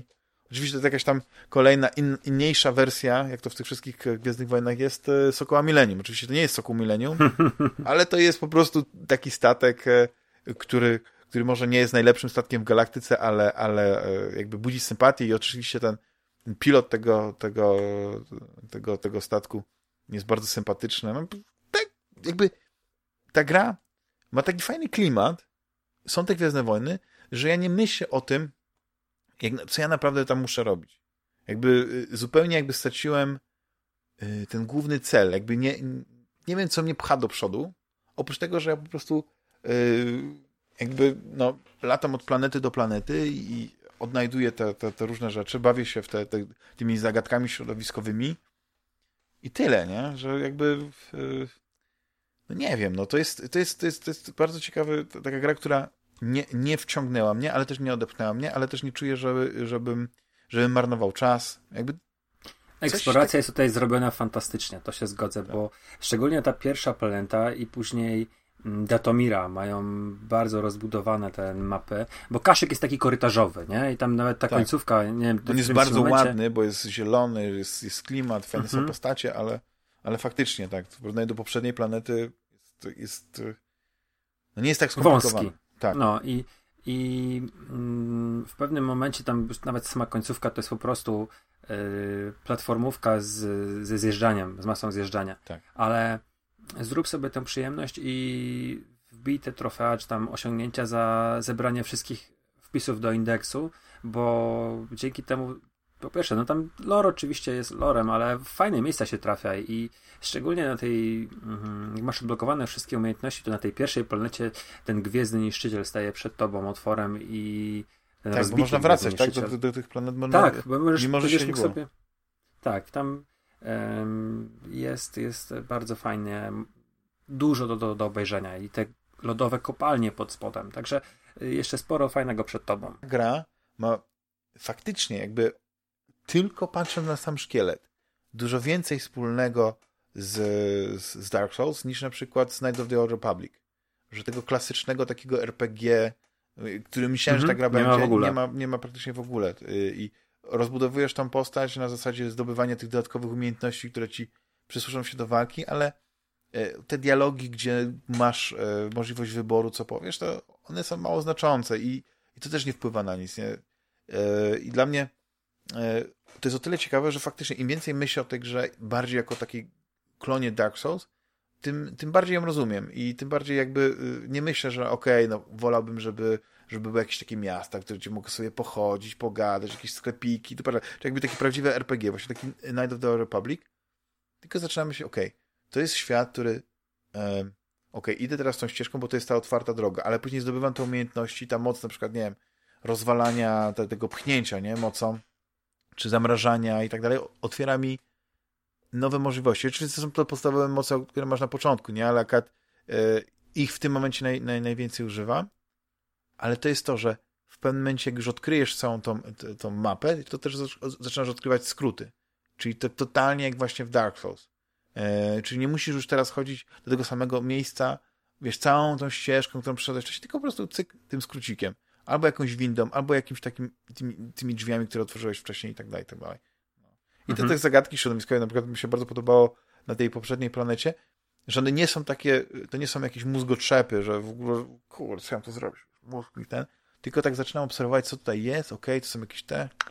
I na przykład z tymi kulami takimi mosiężnymi, czy, czy coś, gdzie musisz je po prostu żonglować, używać tych, tych, tych wiatrów, żeby tam coś otworzyć bardzo sympatyczne. Nie, nie, nie męczące, tam trochę trzeba było pokombinować, ale, ale te eksploracje, tak powiedziałeś, że to jest taki clue, że to ci sprawia przyjemność, bo, bo ta gra naprawdę ładnie wygląda. Oczywiście na, na Xboxie One w wersji podstawowej albo S, to ta gra też potrafi chrupać i, i miałem miejscami, miałem tak, że coś mi się nie dograło, niektóre tekstury wyglądały ale to na PlayStation 4 tak. było to samo. To jest, ta gra była po prostu na. Ja grałem bardzo szybko po premierze, to tam po prostu był błąd za błędem. Tak. Yy, I, I, ja wtedy nawet powiedziałem w podcaście, że ja się nie spotkałem z AAA tak, z takimi problemami, mm, bo to, to co się działo, to, to było po prostu tak. yy, jak sprzed dekady, czy tam wiesz, no jeszcze nawet wcześniej.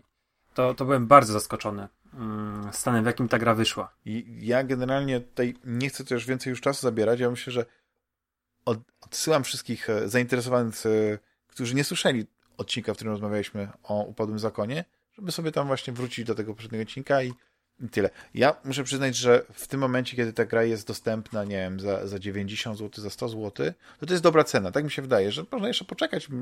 Kto wie, czy się nie pojawi w Game Passie, ale, ale y, ja zapłaciłem za nią właśnie y, w, mhm. w tym czerwonym sklepie 110 zł i, e, i nie, nie, nie sądzę, że, że zrobią jakiś zły interes. A tak trochę mi brakowało tego takiego science fiction, ale tego takiego takiego fantasy science fiction, że tak wyrażę, czyli tego takiego gwiezdnowojennego. No. I, te, I to, że akad są te nawiązania do Łotra 1, znaczy, ja nie wiem, ile tych nawiązań jest, ale y, so tam jest, więc być może tam coś jeszcze się, ktoś jeszcze się pojawi, albo, albo nie, no ale mm, gra, gra, gra jest sympatyczna, no, chyba została też dobrze oceniona, nie? Tak w skali globalnej. No, raczej pozytywny był odbiór. Tak. To, to, to, to na pewno.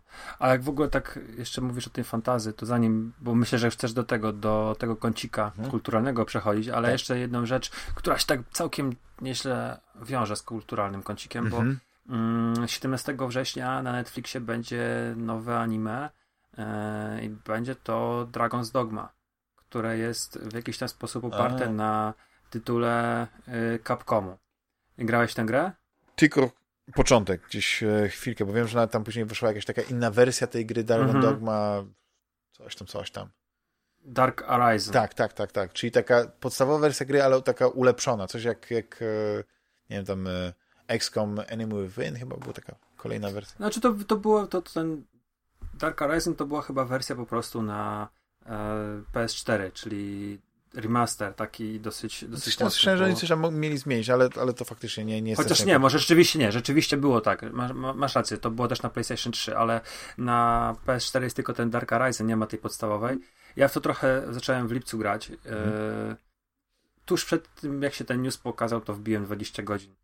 Rany, jaka to jest świetna gra, to po prostu... Ale klimat y, fabularny, czy po prostu sama rozgrywka, czy tak wciągnęła? Mm, jedno i drugie. W ogóle za, to, za tę grę odpowiada e, Hideaki Itsuno, czyli facet, który generalnie jest reżyserem Devil May Cry'ów od chyba drugiej części do, do piątej. Mm, łącznie z tym remake'iem mm, DMC. Tam był jakimś nadzorującym reżyserem. I to Dragon's Dogma tak jakby zrobił trochę na boku. w wolnym czasie, nie wiem.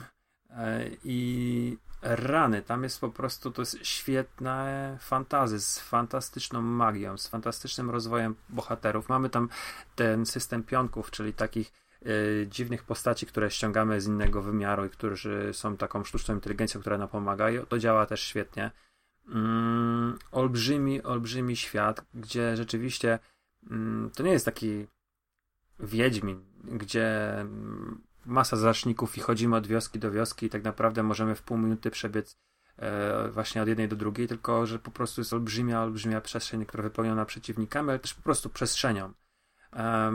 masa różnego rodzaju systemów, podsystemów. E, jedynym takim problemem to może być mała czytelność, bo większość przedmiotów jest bardzo podobna do siebie w menusach, ale e, właśnie ten rozmach takiej, wiesz, prawdziwej fantazy, heroic fantasy, gdzieś tam mm, widzimy to, te wielkie połacie terenu, te olbrzymie bestie, po których możemy się wspinać. Jest taka mechanika, gdzie jeżeli jest przeciwnik duży, czy to jest jakiś olbrzymi troll, czy to jest jakaś mantikora, to my możemy ten ogon złapać, spiąć się na grzbiet, złapać się grzywy, wbijać sztylet gdzieś tam w oko. To jest zrobione fantastycznie. I magia, która nie jest po prostu zwyczajnym, wiesz, tam fireballem, tylko ci magowie tam robią niesamowite rzeczy. Te czary są spektakularne i czegoś takiego właśnie, takiego rozmachu nie widziałem właściwie w żadnej fantazji, w którą grałem.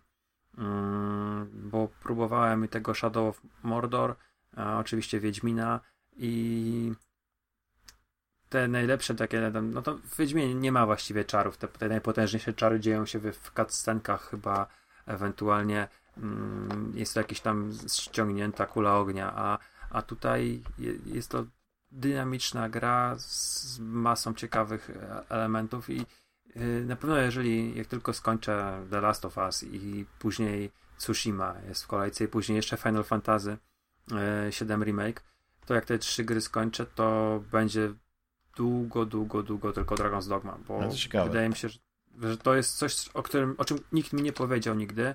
Nikt mi nigdy tej gry nie pokazał. Trafiłem na nią po prostu, bo była w promocji, sobie zobaczyłem screeny, obejrzałem trailer i mówię, a dobra, pięć dych to niech stracę, są wakacje. Eee, i, I jestem zakochany.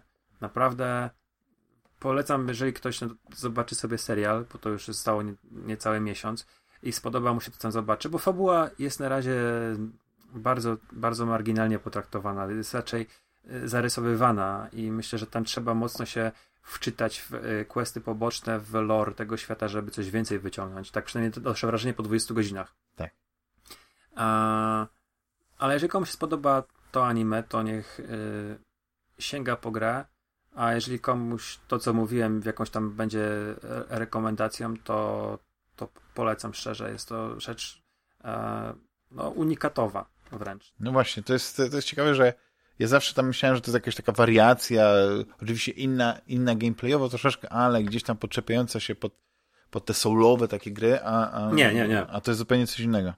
Ale ma trochę takich, e, znaczy tak, walka jest ciężka. To, to jest plus tej gry, że walka to nie jest e, wciskanie na zmianę x kwadrat trójkąt, tylko rzeczywiście tam trochę może być problemów bo gdzieś ci przeciwnicy są wymagający, ale na przykład ci nasi pomocnicy mogą złapać przeciwnika i przytrzymać za ręce od tyłu, a my możemy zadać śmiertelny cios, czy coś w tym rodzaju, wilka za ogon złapią, e, żebyś ty mógł mu uciąć łeb. Jest to dosyć, jest to dosyć fajnie zrobione, tak spektakularnie to wygląda. No widzisz, czyli ja już sobie tutaj e, zapisałem, żeby żeby zerknąć. Ja nie widzę wersji na, na PlayStation 4 tego, tego Dragon's Dogma Dark Horizon, ale na pewno jest na Xboxie one na pewno jest na PlayStation 3. A nie, jest, widzę. U, ale drogo, jest, drogo. Jest. 22 euracze.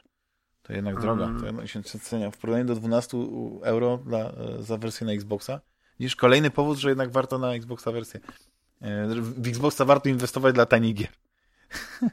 Ale to wiesz Tanie co, mm, ja, ja kupiłem naprawdę tam, chyba poniżej, tak właśnie teraz sprawdzam, mhm. ale jestem prawie pewien, że kupiłem poniżej 6 dych. Dobry internet. No i wydaje mi się, że to były świetnie zainwestowane pieniądze, szczególnie, że gdzieś tam sobie, sobie czytając yy, no widzę, że, że to, to jest duża, fajna gra. I... Myślałem o tym, żeby zagrać. Jest, jest kilka takich gier, które, które, które chcę zagrać, to są gry RPG i między innymi na przykład też e, Dragon Age Inquisition.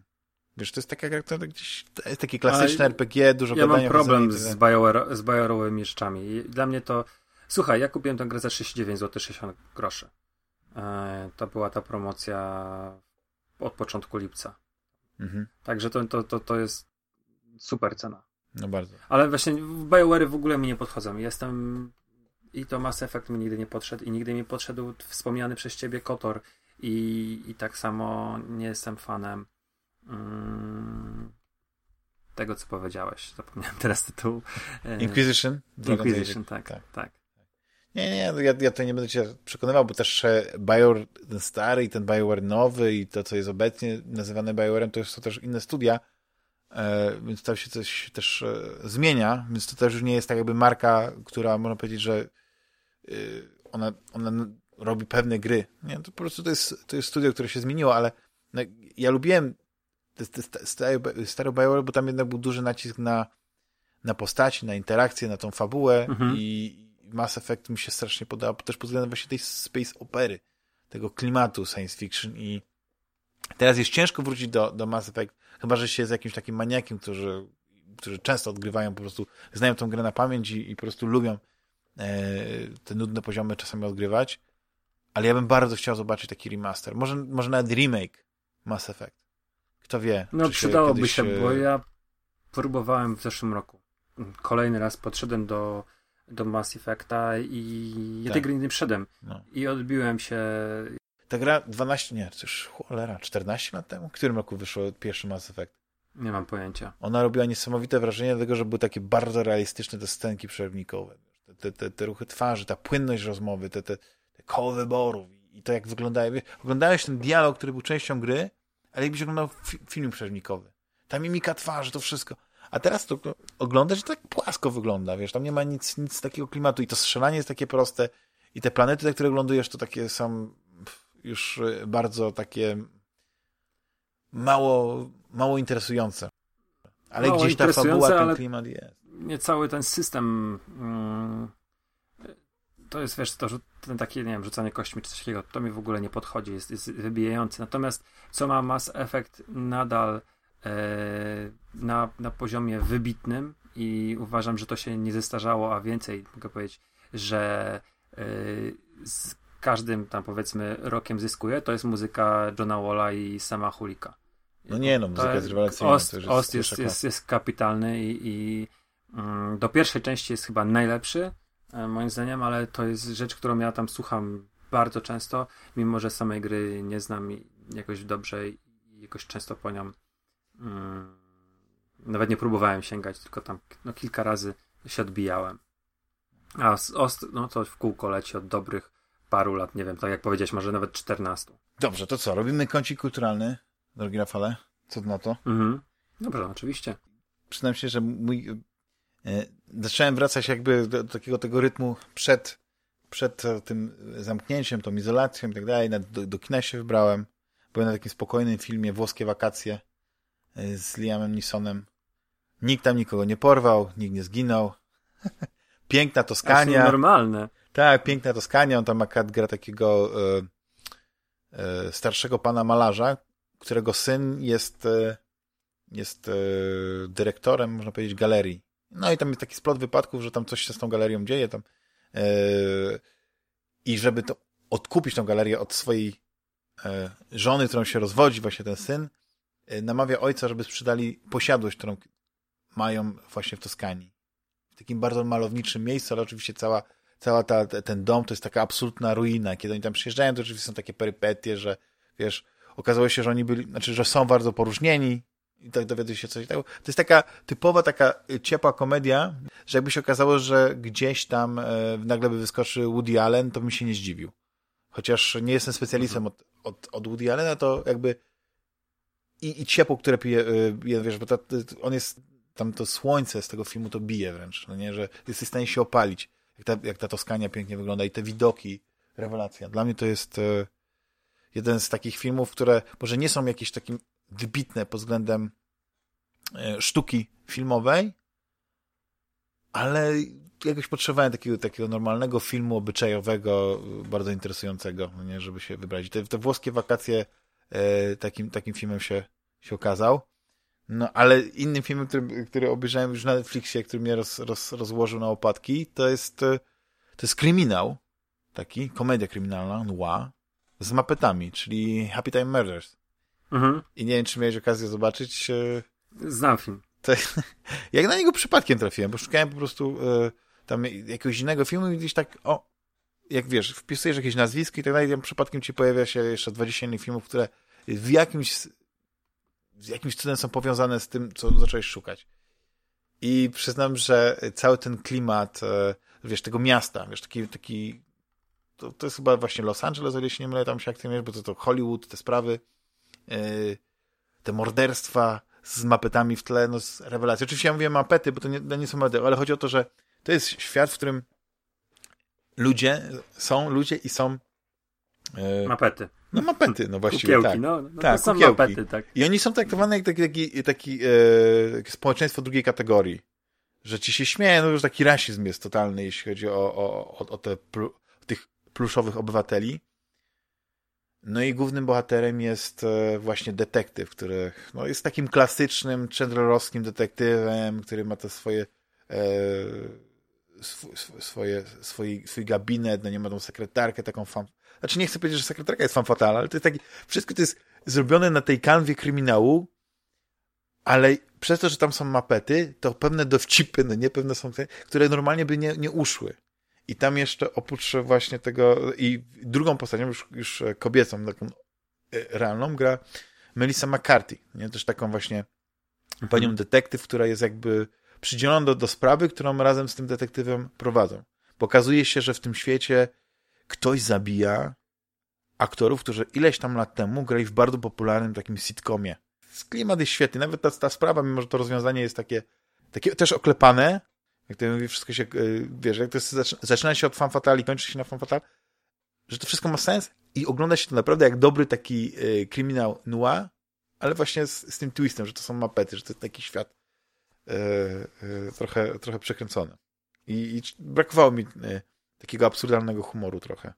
Ja ci powiem, że nie jestem specjalnie zadowolony z tego filmu, a spodziewałem się jednak chyba e, sporo, bo odpowiada za to syn Jima Hensona, czyli no jakby nie patrzeć Ojca Mapetów i ulicy Zamkowej.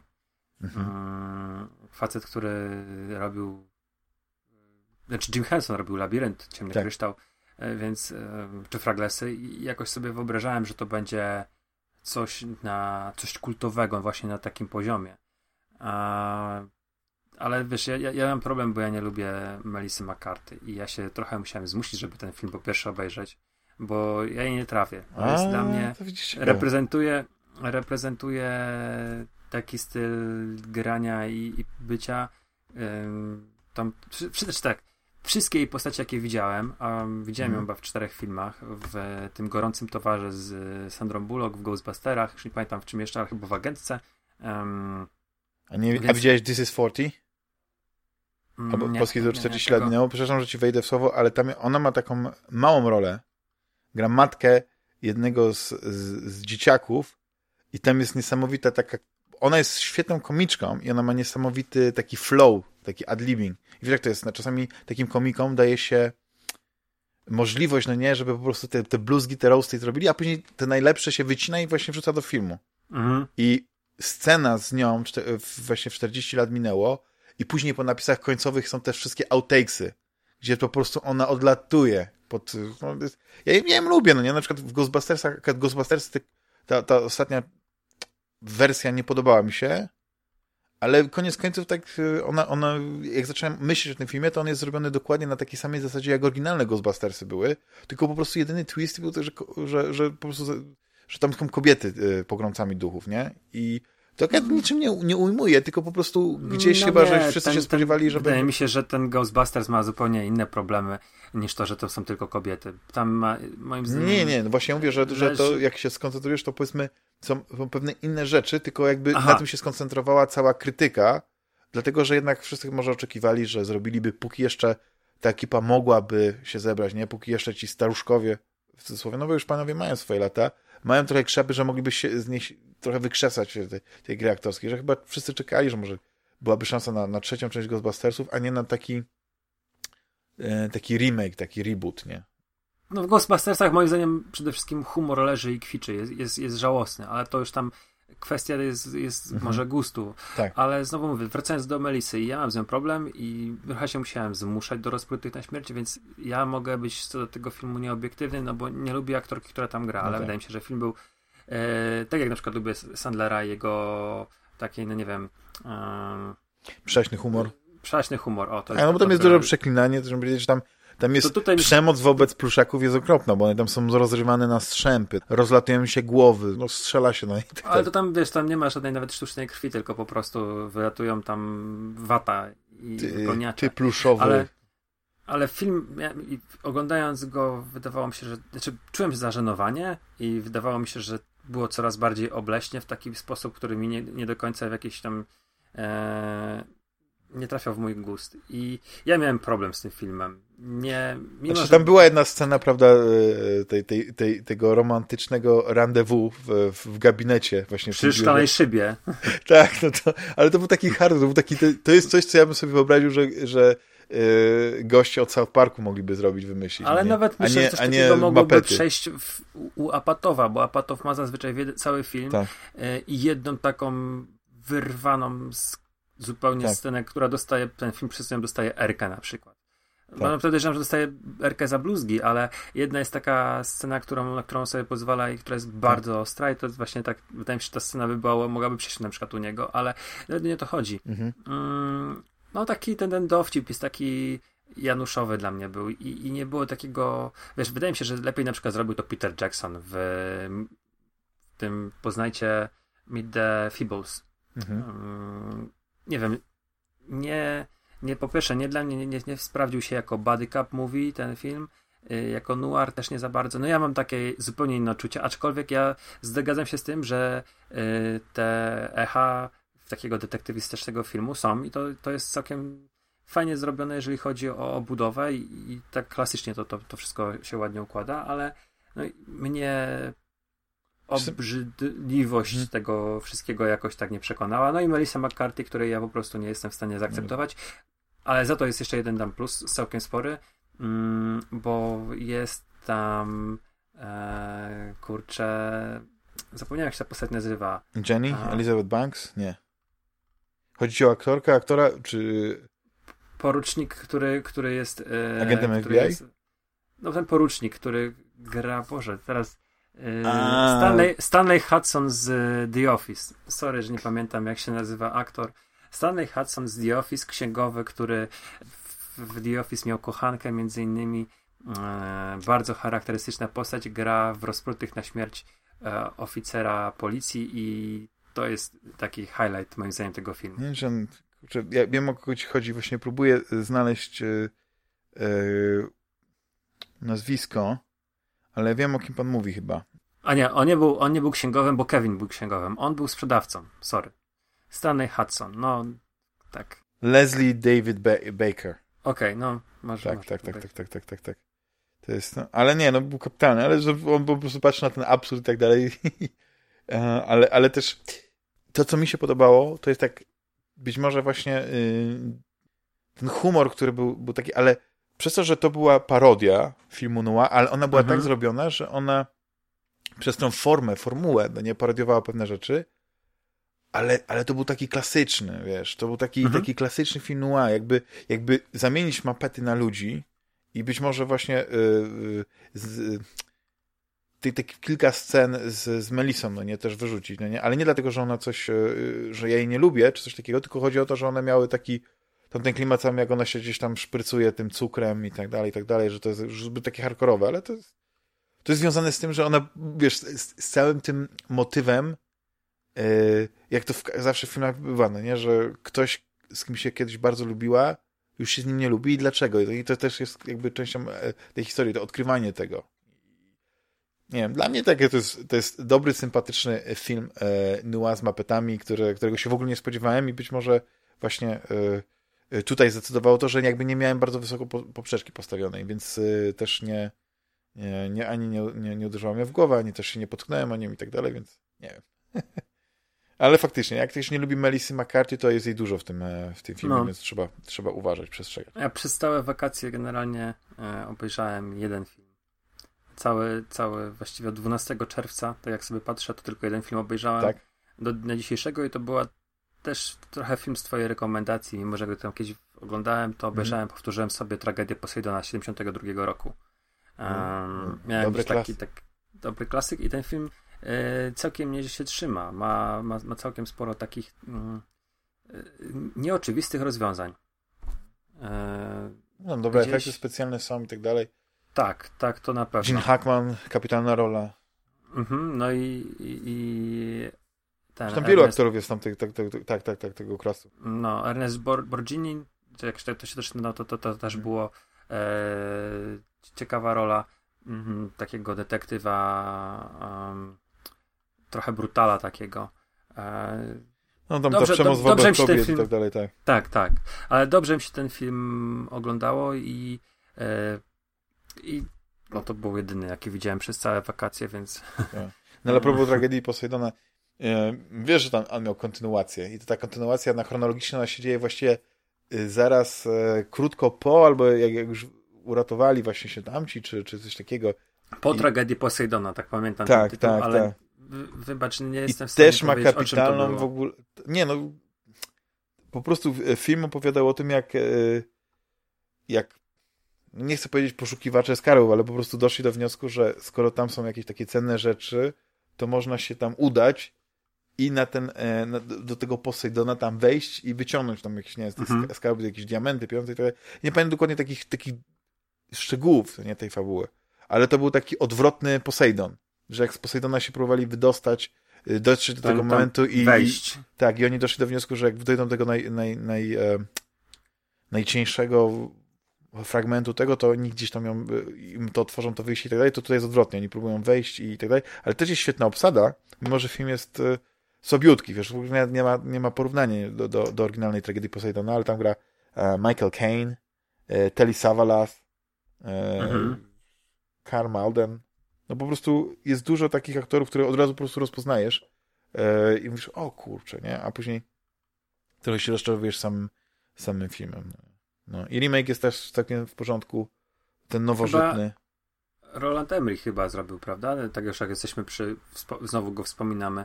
To też mi się tak wydaje, że tam Kiefer, y, Kurt Russell gra. Albo. Tak, gra, nie. on gra kapitana. Tak, tak, tak, tak. tak. Albo, albo wo, wo, ten Wolfgang, Wolfgang Petersen, nie jestem pewien, który, który z nich zrobił. Eee... Wolfgang Petersen, tak, to on. Tak? Tak. No, tak właśnie mi się zawsze mylą, bo jeden zrobił właśnie Gniew Oceanu, Okręt i. Znaczy Petersen zrobił Troje i właśnie tego Poseidona. Zawsze mylę tego Poseidona. Najlepsze filmy katastroficzne widać, że jednak niemieccy reżyserzy robią. Tak czy siak. Mhm. Do jednego wora można wrzucić. Nie, ale to, był, to też był dobry film. Taki, ja lubię takie filmy, dobre filmy przygodowe, katastroficzne. Mm. I, to, i, i nawet ten remake nie jest taki, e, taki zły. Ale a propos oglądania.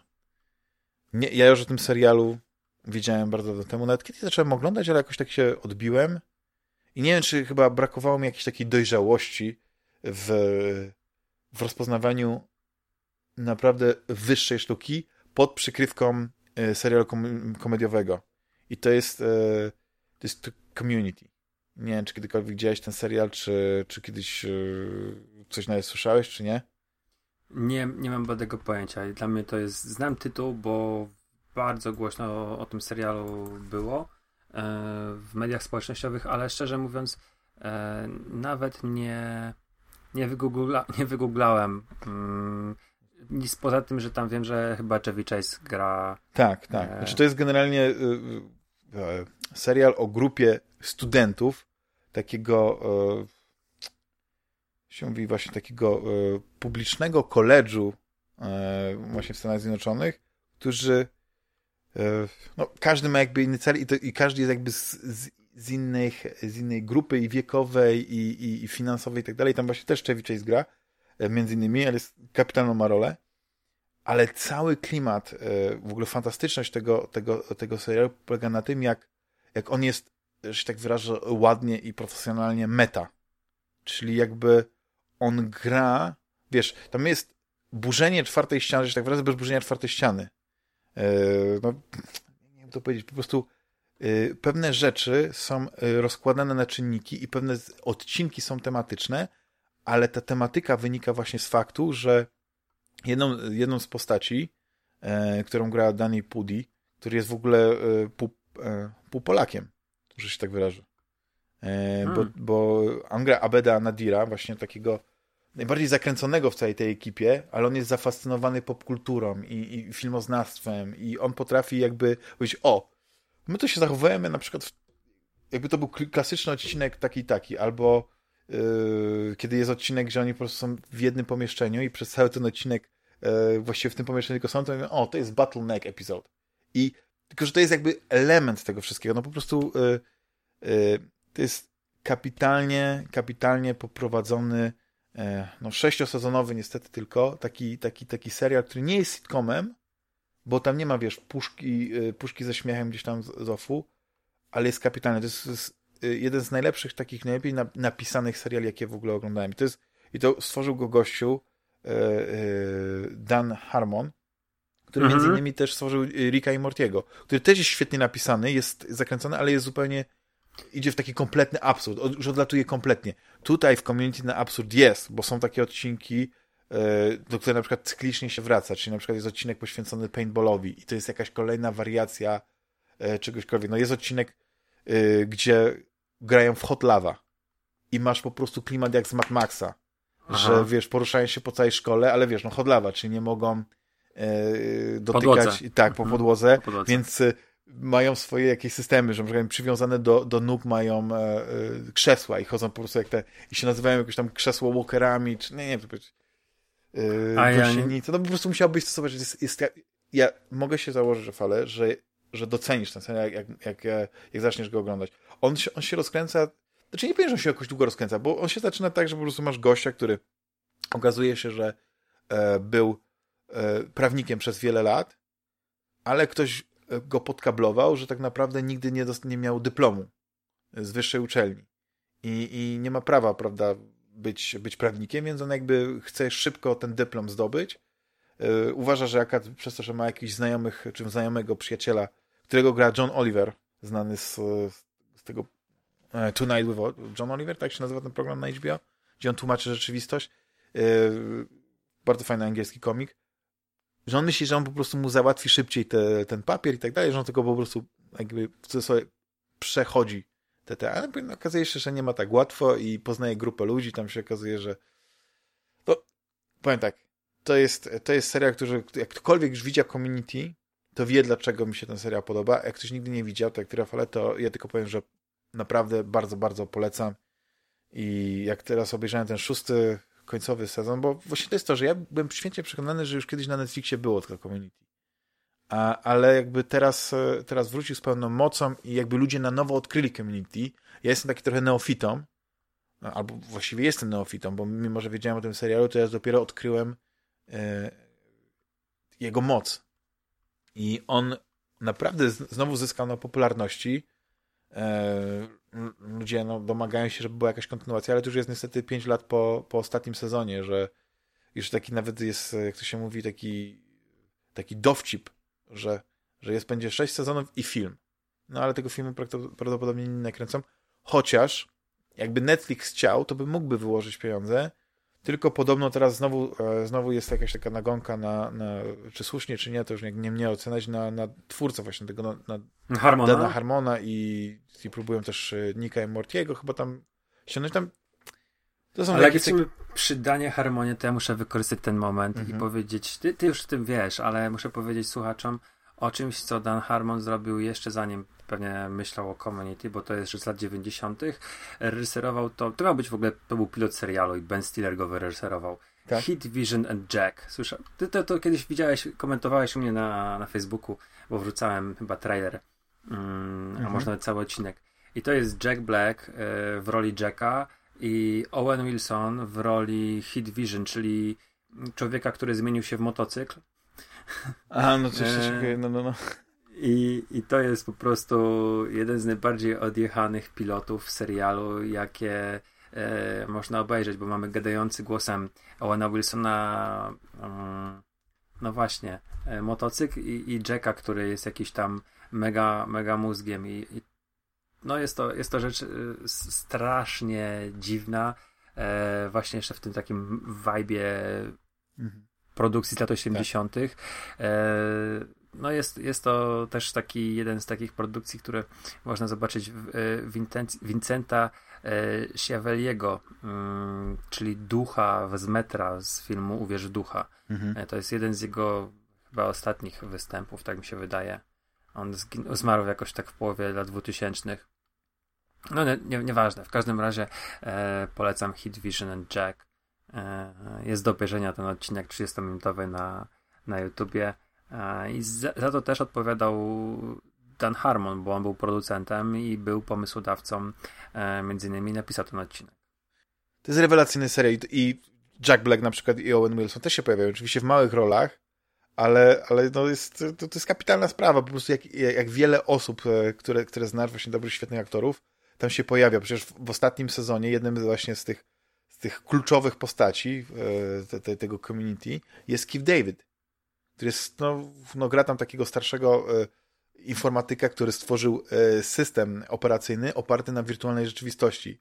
I graficznie to on wygląda ten system jak, jak e, coś z taki old school typu e, kosiarz umysłów, nie? Wiesz, ta grafika mhm. taka komputerowa z lat 80., nie można powiedzieć. Ale, ale jest, no, no Keith David jest kapitalnym aktorem i ja uwielbiam. W ogóle jego głos to jest jeden z najlepszych głosów aktorów e, w historii kina i w ogóle. I dlatego bardzo, bardzo e, bardzo mi się podobało, że on się tam znalazł i nie wiem, no tak mi się ja zbingewałem ten serial, bo właściwie w ciągu tam miesiąca obejrzałem wszystko, co tam było, czyli tam też sześć sezonów i wiesz jak to jest, jak już tak e, jak w drugim, tak, tak jakby to wiecie, jakbym to oglądał może tak latami, to może mi się nad nie związał tak, jak się związałem po prostu oglądając to, to takim ciurkiem bo, bo, bo y, od razu wszystkie te, te, te odcinki, no nie nawiązania to łapałem, bo, bo nie tak dawno oglądałem odcinek na przykład, do którego one nie nawiązują, do tego no, jest rewelacja, rewelacja. Mhm. Rafał, musisz. No wezmę, wezmę musisz. na radar, to wezmę już jest, radar. E, y, jeżeli to jest na polskim, na polskim Netflixie, jeżeli to jest, to... to jest, to, to, jest. Mi się wydaje, że jest na, na właśnie na, też A na globalnym.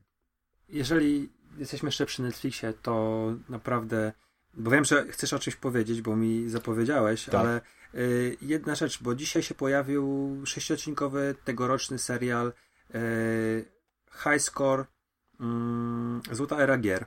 Mhm. To, jest, to jest seria sześciodcinkowych dokumentów y, na temat właśnie, właśnie gier. Mm, jeżeli ktoś może nie, nie wyłapał tej nowości, y, bo mnie wyświetliła główna tak. strona. Taki to... sympatyczny, muszę przyznać. On, on, on dużo rzeczy tak naprawdę jak ktoś A to już obejrzałeś jakiś odcinek? Ja obejrzałem tak? już, już dwa i chyba się połowę też trzeciego.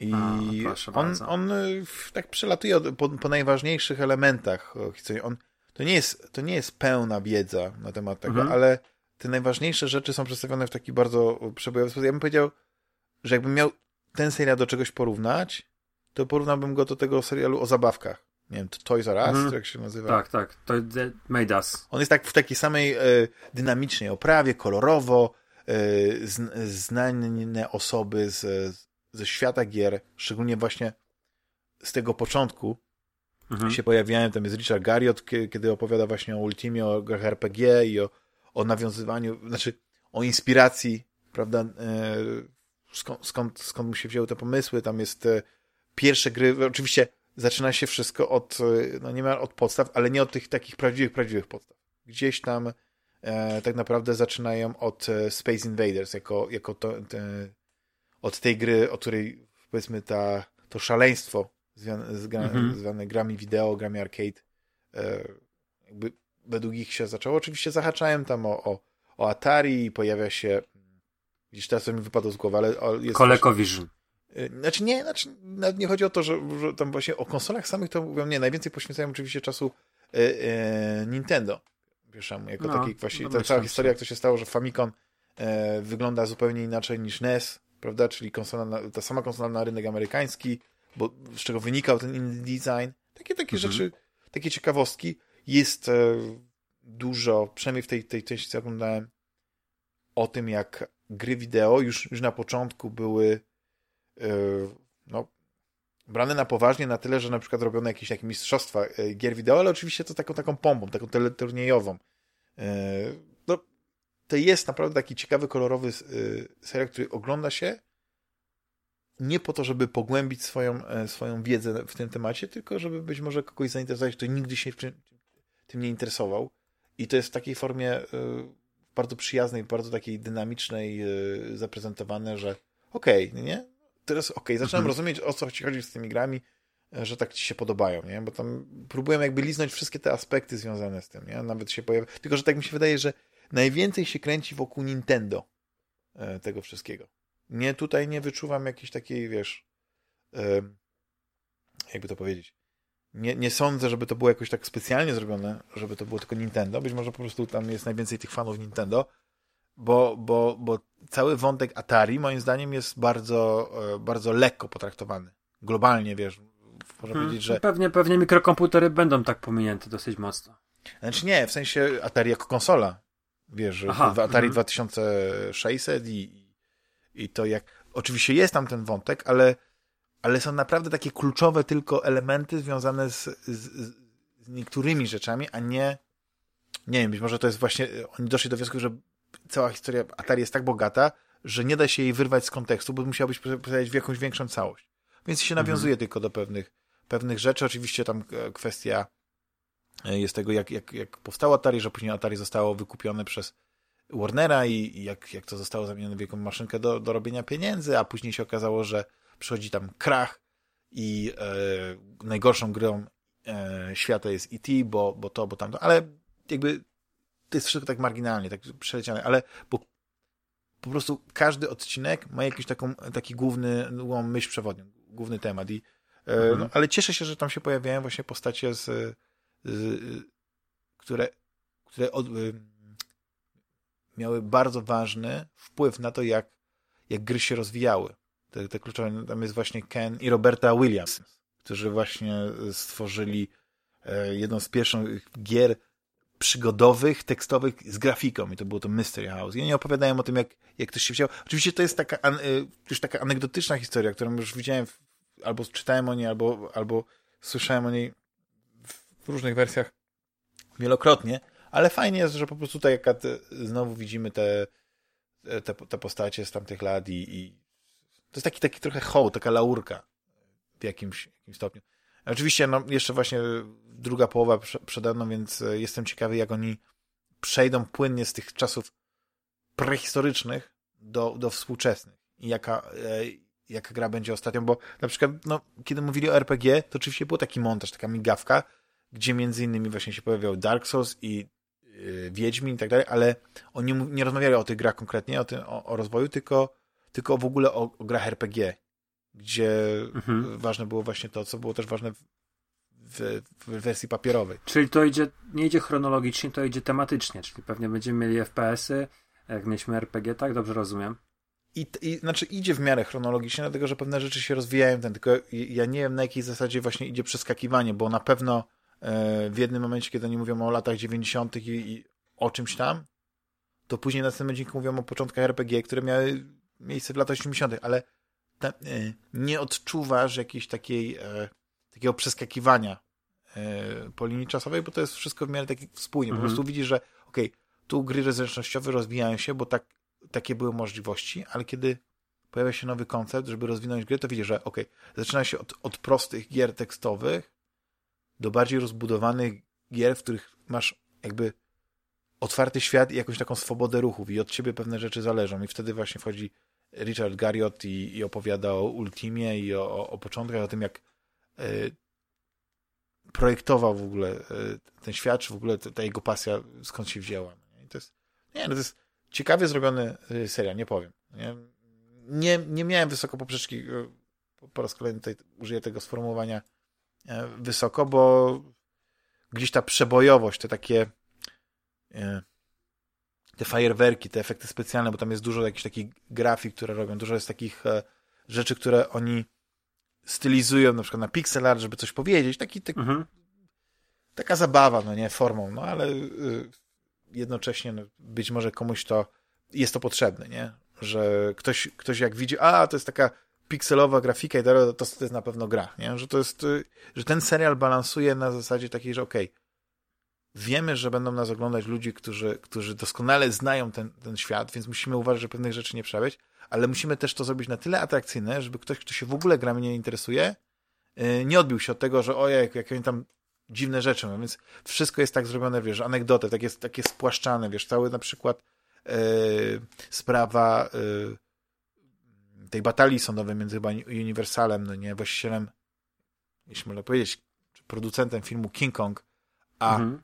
Nintendo i, i Donkey Kongiem, nie? Że kwestia tego, że yy, no, zablokowano na początku możliwość prawda, pojawienia się Donkey Konga automatów w Ameryce i to jest opisane, ale to jest właśnie w takiej formie bardzo tak szybkiej, dynamicznej, anegdotycznej i tak, że nawet jak się nie interesujesz tym specjalnie, to wiesz o co chodzi i wiesz, że to akad miał bardzo ważny wpływ na to. Chociaż moim zdaniem i tego akad y, nie ma w tym, tym serialu i y, że był dużo ważniejszy e, dużo ważniejsza batalia sądowa między właśnie firmami, które zajmują się chyba produkcją. Ja już nie pamiętam, to jest najgorsze, że właśnie teraz głowa, moja pamięć nie, nie pracuje na najlepszych obrotach, ale była kwestia tego, dlaczego gry mogą być do siebie tak podobne i nie możesz opatentować rozgrywki. I to było najważniejsze. I to chyba była kwestia, nie wiem, czy oni, czy nie był jakiś taki klon asteroidów, czy coś, asteroida, czy, czy coś tym stylu, ale chodziło o to, że po prostu tamten naj, najbardziej najważniejszą, dla mnie to jest naj, najważniejsza y, sprawa sądowa, jeśli chodzi o historię gier. Bo gdyby jeden twórca powiedział, że wszystkie FPS-y, no nie, ja zrobiłem pierwszego FPS-a, więc każdy, kto chce zrobić grę typu FPS, musi ode mnie kupić licencję, no by to zniszczyło rynek, nie? Mhm. E, nigdy by się tak nie rozwinął jak teraz. A ta swoboda twórcza, że po prostu ktoś mógł wziąć pomysł od kogoś innego, ale go rozwinąć, nie kopiować kod, ale chodzi o to, że kopiować pomysł i, go, i rozbudować, E, no, jak, jak najbardziej to, to miało sens. Oczywiście, no, myślę, że osoby, które, które, które znają tę sprawę, to wiedzą, co dokładnie chodzi. E, ale tego akurat, e, przynajmniej w tych odcinkach, które oglądałem, nie, nie widziałem, więc być może to będzie później i, i odczekam to, co powiedziałem, ale, ale jest to taki typowy serial dokumentalny, kolorowy, dynamiczny, jakiego bym się spodziewał właśnie na, na Netflixie. Nie? No, ale, drogi, drogi Rafale, E, nie tylko oglądaniem e, człowiek żyje, też e, czytaniem. Ja trochę nadrobiłem właśnie moje zaległości książkowe. Trochę, bo właściwie przeczytałem przez, przez ten okres ostatniego odcinka dwie książki. I tak sobie pomyślałem, że chyba o jednej książce po prostu nie powiem, bo już mamy naprawdę sporo czasu za sobą, więc to będzie taki, co to jest ta druga książka, którą przeczytałem, to będzie w następnym odcinku. Ale trafiła w moje ręce przedpremierowo, e, co się rzadko zdarza, ale jak to, jak to się mówi, e, czasami jest człowiek influencerem. Książka mhm. pod tytułem Cyberpunk Odrodzenie Andrzeja Ziemiańskiego. I ona już teraz miała premierę chyba kilka, albo tydzień temu, więc już jest dostępna ogólnie, więc nie jest ta. E, jak się łatwo domyśleć, jest to książka, która celuje w pewien gatunek fantastyki naukowej, zwany cyberpunkiem, i muszę jedną rzecz tutaj wyjaśnić, bo dostając książkę do recenzji, dostajesz taką, taką fajną wkładeczkę, która opowiada o historii cyberpunku, gdzie miał swój początek i tak dalej. Bardzo sympatyczne. E, poleca na przykład filmy, które trzeba znać, jeśli chodzi o mhm. cyberpunk. Jest Tetsuo, Człowiek Żelaza, Blade Runner i, o dziwo, nie, nie oryginalny, ale ten 2049 jest Hardware i tu jest, oczko do ciebie puszczam, bo omawialiście ten film e, niedawno w konglomeracie. Ulepszenie i Ghost in the Shell. Są gry. System Shock 1.2, Deus Ex, Soma, Bioforge, Blade Runner. Książki, no i tu książki to jest Neuromancer, Zamięć, Nina Stephensona, Modyfikowany Węgiel, bardzo fajny serial e, powstał. Player One to jest bardzo ciekawy, no ale okej. Okay. Ale to książka to rzeczywiście podobno jest, bo, bo sam film, no, są opinie różne, ja lubię akurat, mhm. ale sama książka podobno jest bardzo ciekawa i też jeden z naszych pisarzy fantastów, e, który też siedzi w cyberpunku, mocno ten, ten, ten, tę książkę zachwala. Tak, tak. I, a, znaczy, o, a ja znowu o, słyszałem, że ona jest po prostu tak na, na przepakowana nawiązaniami do, do, do wszystkiego, do popkultury, że aż się ją w pewnym momencie jakby, to nie chcę użyć słowa na ży, ale już powiedzmy, już nie możesz tego nawiązywania, bo tam jest wszystko po prostu ma swoje te źródło.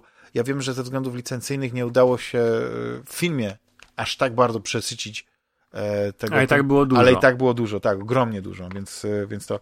No i oczywiście czarne oceny Jacka Dukaja, więc jak ktoś. ktoś... I mhm. najlepsze jest to, że właśnie tak okej, okay, no, no dobra.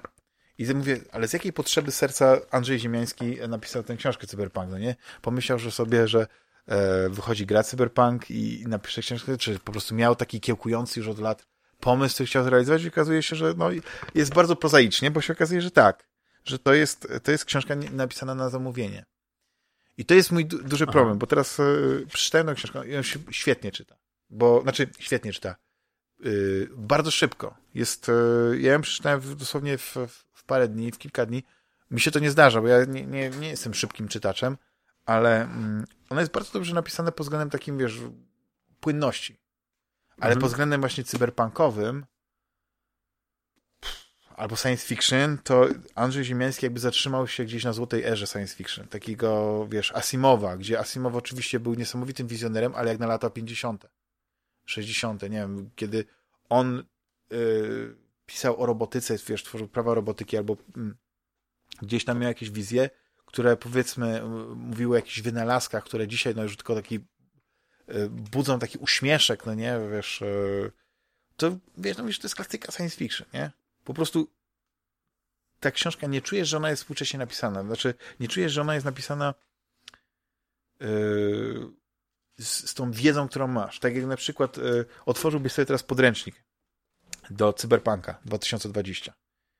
I ja bardzo lubię sobie przeglądać stare podręczniki RPG, szczególnie właśnie do, do, do systemów science fiction, bo no tam widzisz, że to jest ta wizja lat 80. To jest ten Johnny Mnemonic, to jest ten Neuromancer, gdzie, gdzie nikt nie przewidział, y, jak, jak bardzo na przykład wszystkie te urządzenia, które my tam widzimy, że taki Netrunner ma, zmieszczą się w telefonie. W czymś, co jest wielkości dłoni. Nie?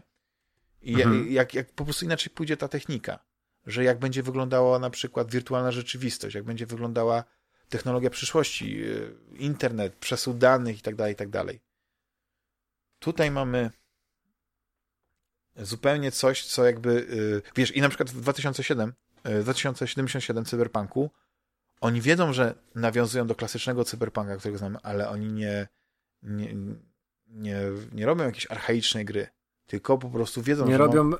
retro e, futuryzmu, tylko robią rzeczywiście futuryzm, tak, bo tak. tak rzeczywiście jeżeli na przykład sobie patrzymy na, na, na właśnie książki Gibsona i, yy, i czytałem tego Neuromancera, no to to jest taki yy, retrofuturyzm, coś takiego jak mamy w, no nie wiem, yy, no na przykład w steampunku, tylko tak. troszeczkę y, inna stylizacja, ale te dziwne gadżety no, nie no, idą w parze z tym, co jest w rzeczywistości. 30-40 lat temu nie było, nie było paneli LCD takich, jakie znamy dzisiaj, nie było OLEDów, ekranów płaskich, więc nawet, nawet y, no, komputery przyszłości miały kineskopy w tamtych tych.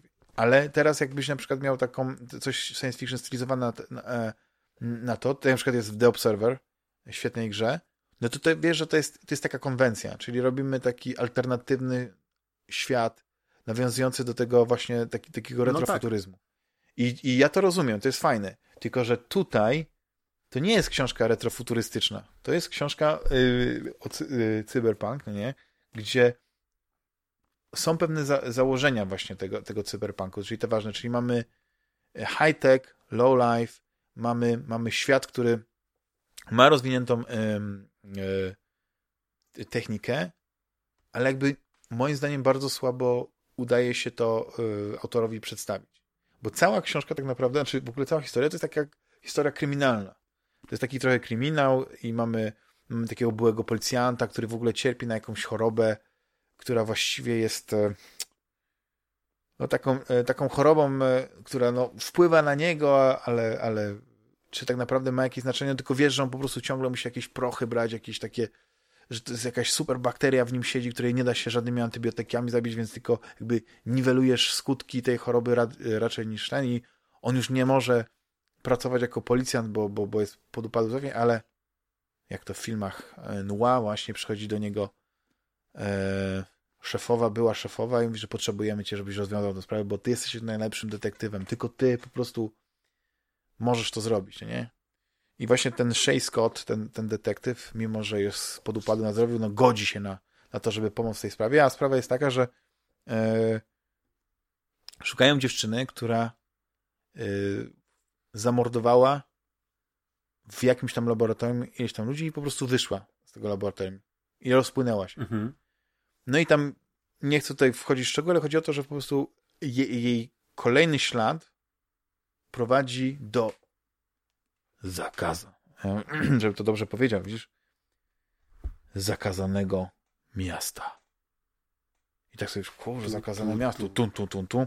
I okazuje się, że to właśnie to, to, to zakazane miasto ma być tą taką, takim cyberpunkowym miastem, takim, wiesz, taką tą kwintesencją cyberpunku, czyli tam nikt się nie zapuszcza, bo to jest tak jak to Night City. Wiesz, e, rządzą nim gangi, praktycznie nie ma policji, e, wiesz, jest nielegalny handel, nie wiem, bronią, nie wiadomo czym, technologiami, tak sobie, kurczę, to będzie fajne. Ale jedynie co e, tak naprawdę Andrzej Ziemiański robi, e, to opisuje świat, w którym, znaczy opisuje miasto, w którym e, są bardzo wysokie wieżowce, ale te wieże, bo to jest na jakiejś takiej ograniczonej przestrzeni, ale te wieżowce są rozbudowane taką samowolką budowlaną, jakieś takie mosty są, wiesz, jakby jakbyś miał szkielet miasta i na tym mieście, znaczy na tych wieżowcach, taki, taki Manhattan, centrum Manhattanu i, na tych, i zabudowane wieżowcami. Trochę mi to przypominało, tylko oczywiście nie tak zniszczone, i nie tak e, zrujnowany, nie wiem, czy przez, przez kataklizm, czy czas, Seattle w, w, w The Last of Us, tylko nie wiem, czy już, czy doszedłeś do tego momentu, gdzie powiedzmy musisz się przedostać, ale jakby górą tego miasta. Jestem, jestem na, na samym początku Seattle dzień drugi.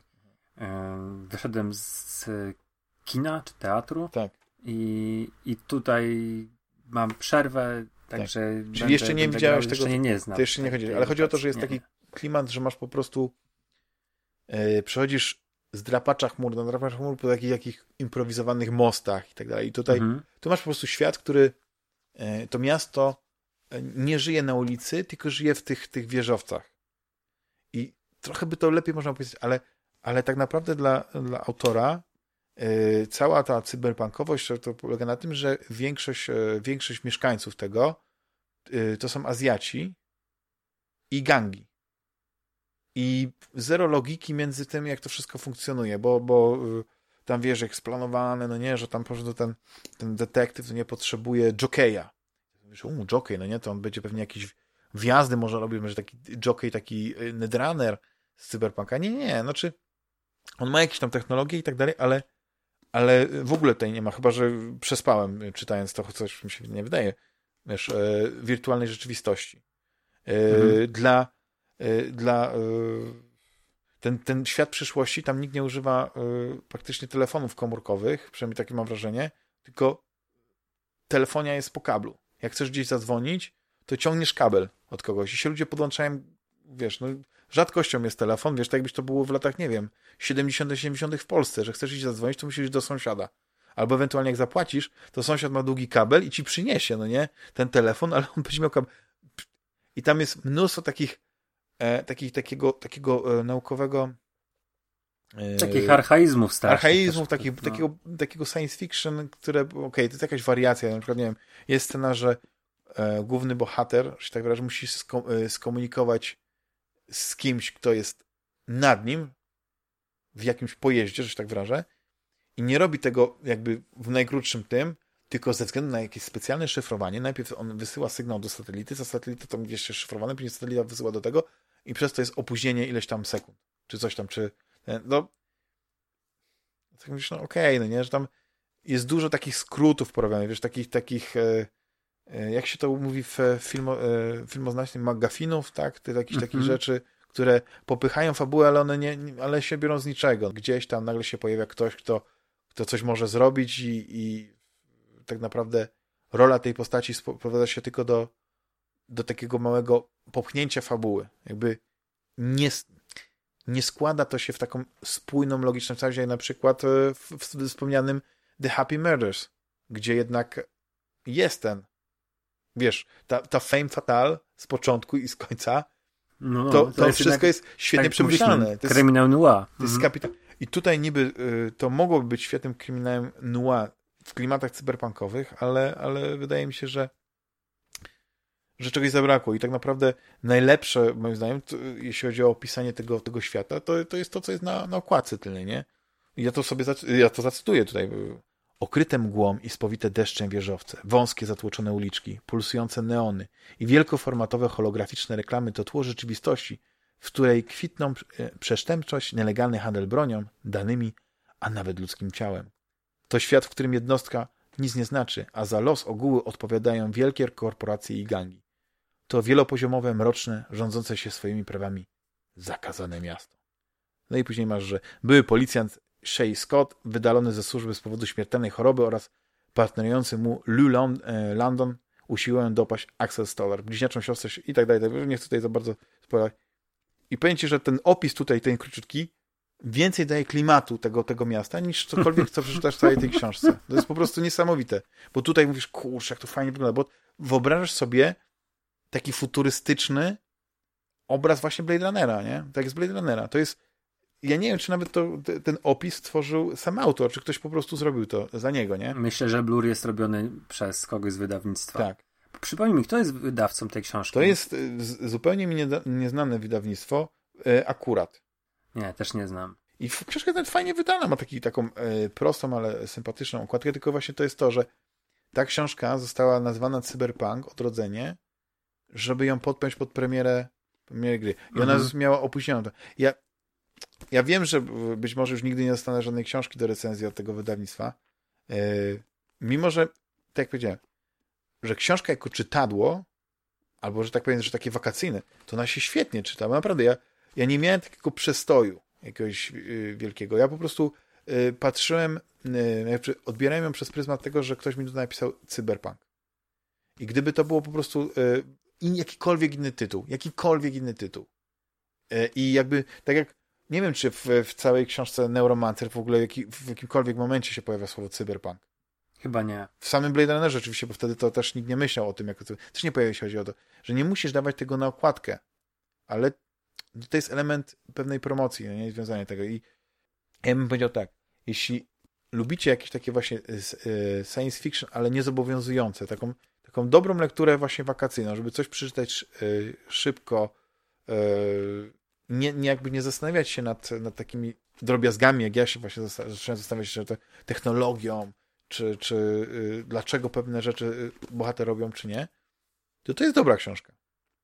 Ale jak właśnie sugeruje się, że to jest może jakieś takie preludium do, do wejścia w klimat cyberpunkowy, to, to lepiej sięgnąć po te książki, e, jeśli chodzi o sam cyberpunk, o których wspominają e, autorzy e, tej, tej wkładki, nie? Tej, tej, takiego, takiego, takiego małego, fajnego katalogu, e, który, który dostałem razem, z, razem z, z książką, bo naprawdę tam jest ten cyberpunk.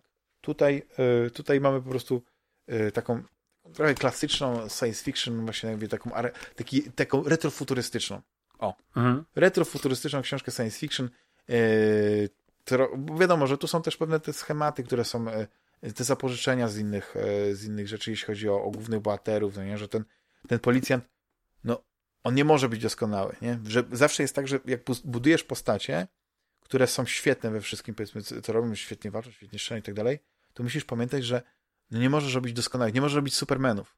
Musisz dać komuś yy, się, yy, jakąś taką cechę negatywną, jakiś, jakiś, jakąś, jakąś przywarę i tak dalej. No i tutaj jest ta choroba i to jest, to jest taki taki przypomina mi, czasami sobie wyobrażałem, że to jest jak ten Decker, który już był taki z, z, pobity, zmaltretowany, no nie, ledwo z połamanymi palcami, nie, że gdzieś tam e, biegną.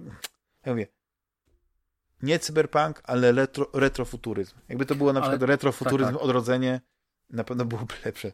Dla ale wiesz co, to nie jest jedyna książka, która m, mm, trochę chciała się podpiąć pod y, Redów i wypuściła i pojawiła się na rynku z takim tytułem, bo jest y, książka Michała Wojtasa Cyberpunk 1982-2020 i to jest taki bardziej leksykon niż y, mhm. można powiedzieć no jest książka o cyberpunku. Taka, tak. taka, może właśnie rzeczywiście to jest dobre słowo, to jest leksykon. Mm, I też mało znane wydawnictwo, bo ja szczerze mówiąc wydawnictwa Horyzont w ogóle nie znam. Mhm. Może po prostu wydają literaturę, która nigdy w, jakiś, w jakikolwiek sposób nie zainteresowała, ale też to był ten sam moment, kiedy miał się pojawić te, ten cyberpunk i się pojawiły właśnie książka Ziemińskiego i tego Wojtasa, tak. więc no, no. ten leksykon jest przede mną, bo sobie e, planuję go kupić. Także zobaczymy, co to jest. Nie, nie, ja w ogóle jestem. E, ja generalnie, jak, jak, jak coś, e, coś jest popularne, to ja nie mam w ogóle z tym problemu, że, że się pojawiają ludzie, znaczy, jakieś tematy, które odcinają kłony, bo ja uważam, że akad e, cyberpunk jest tak świetnym gatunkiem, mhm. że im więcej rzeczy powstaje, czy jakbyś, nie wiem, jakby, jakby narasta, wyrosła jakaś nowa moda na cyberpunk, to ja bym się bardzo cieszył. I, i żałuję na przykład, że, że y, film Ghost in the Shell, ten z, z, z Johansson, że on tak, nie, e, z Scarlett Johansson, że on nie odniósł takiego spektakularnego jakiegoś sukcesu. Że no tam było parę rzeczy, które mi się bardzo nie podobało, tam w ogóle początek z, tam z, z tym takim łopatologicznym tłumaczeniem, wiesz, że jesteś duchem, duchem w pancerzu. Pamiętasz ten początek, tak, że to jest to, to nie, nie potrzebne, ale wszystko inne było naprawdę fajne i świetnie pewne sceny były nawiązaniem do, do oryginalnego anime i zresztą no, uważam, ja, że po ja prostu... Ghosta lubię. Ja tak. naprawdę Ghosta lubię, a z, z, drugiej strony ja nie jestem jakimś mega wielkim fanem e, anime. Hmm. Mm, jestem olbrzymim fanem Akiry, natomiast sam Ghost in the Shell no, widziałem kilka razy, ale tak z biegiem lat e, trochę chyba bardziej wolę serial Standalone Complex niż te filmy, tak? Także a ja odwrotnie. jakiegoś świętokradztwa nie, nie, nie mhm. czułem oglądając y, film i też jestem zadowolony z niego. Znaczy ja jestem fanem największym oczywiście pierwszej, pierwszego filmu i pierwszej wersji Ghost in the Shell. Dlatego, hmm. że później była ta taka wersja Redux 2.0, gdzie tak, tak. wymienili pewne sceny tak, no. i zmienili e, pewne sceny na wygenerowane komputerowo. I, I moim zdaniem to wyglądało bardzo słabo. W ogóle nie, nie trzymało hmm. klimatu. I później miałeś tę drugą część, Innocence, i później Później e, pojawiały się właśnie te standalone complex. Ja właściwie mam prawie wszystkie e, wszystkie filmy i seriale. Mam właśnie ten kompleks, bo to był ten standalone kompleks, to wyszły dwie, dwie serie i teraz chyba znowu coś wyszło, bo wiem, że na Netflixie Nawet jakaś jest nowa seria. Trzy i teraz chyba czwarta. No jeszcze było wiesz? to Ghost in the Shell Rise, Rise, tak, mhm. tak. I to też mam. I, i e, e, ja lubię to, tylko że niektóre rzeczy to były takie nie, że niektóre rzeczy mi się mniej podobały, niektóre bardziej. Ale jestem fanem, mogę powiedzieć, Ghost in the Shell. To, to, to mhm. podkreślę. I, I ja też muszę podziękować Piotrkowi. Piotrek wie, o, o, o kim mówię, jak e, właśnie sprezentował mi e, wydanie właśnie polskie tam na DVD, perło mojej kolekcji właśnie Ghost in the Shell. Tego, tego pierwszego, nie z nie tego Redux i tak mhm. dalej. Bo ja to oczywiście mam, tylko właśnie nie miałem z tym polskim lektorem. E, to jest to. Jest to. Wiesz, ja, ja się cieszę, że dużo rzeczy wychodzi i odcinek, bo to jest, to jest dobre. I teraz, e, prawda, wychodzi inna gra, e, tylko nie wiem dokładnie kiedy, prawdopodobnie chyba gdzieś na święta dopiero. Game Deck. To też jest taki cyberpunkowy świat, ale też tam się chyba nie pojawia słowo cyberpunk, tylko jakby używa się w promocji, w mówieniu o tej grze, to, cyberpunkowy świat i tak dalej, ale to jest świat Game Deck.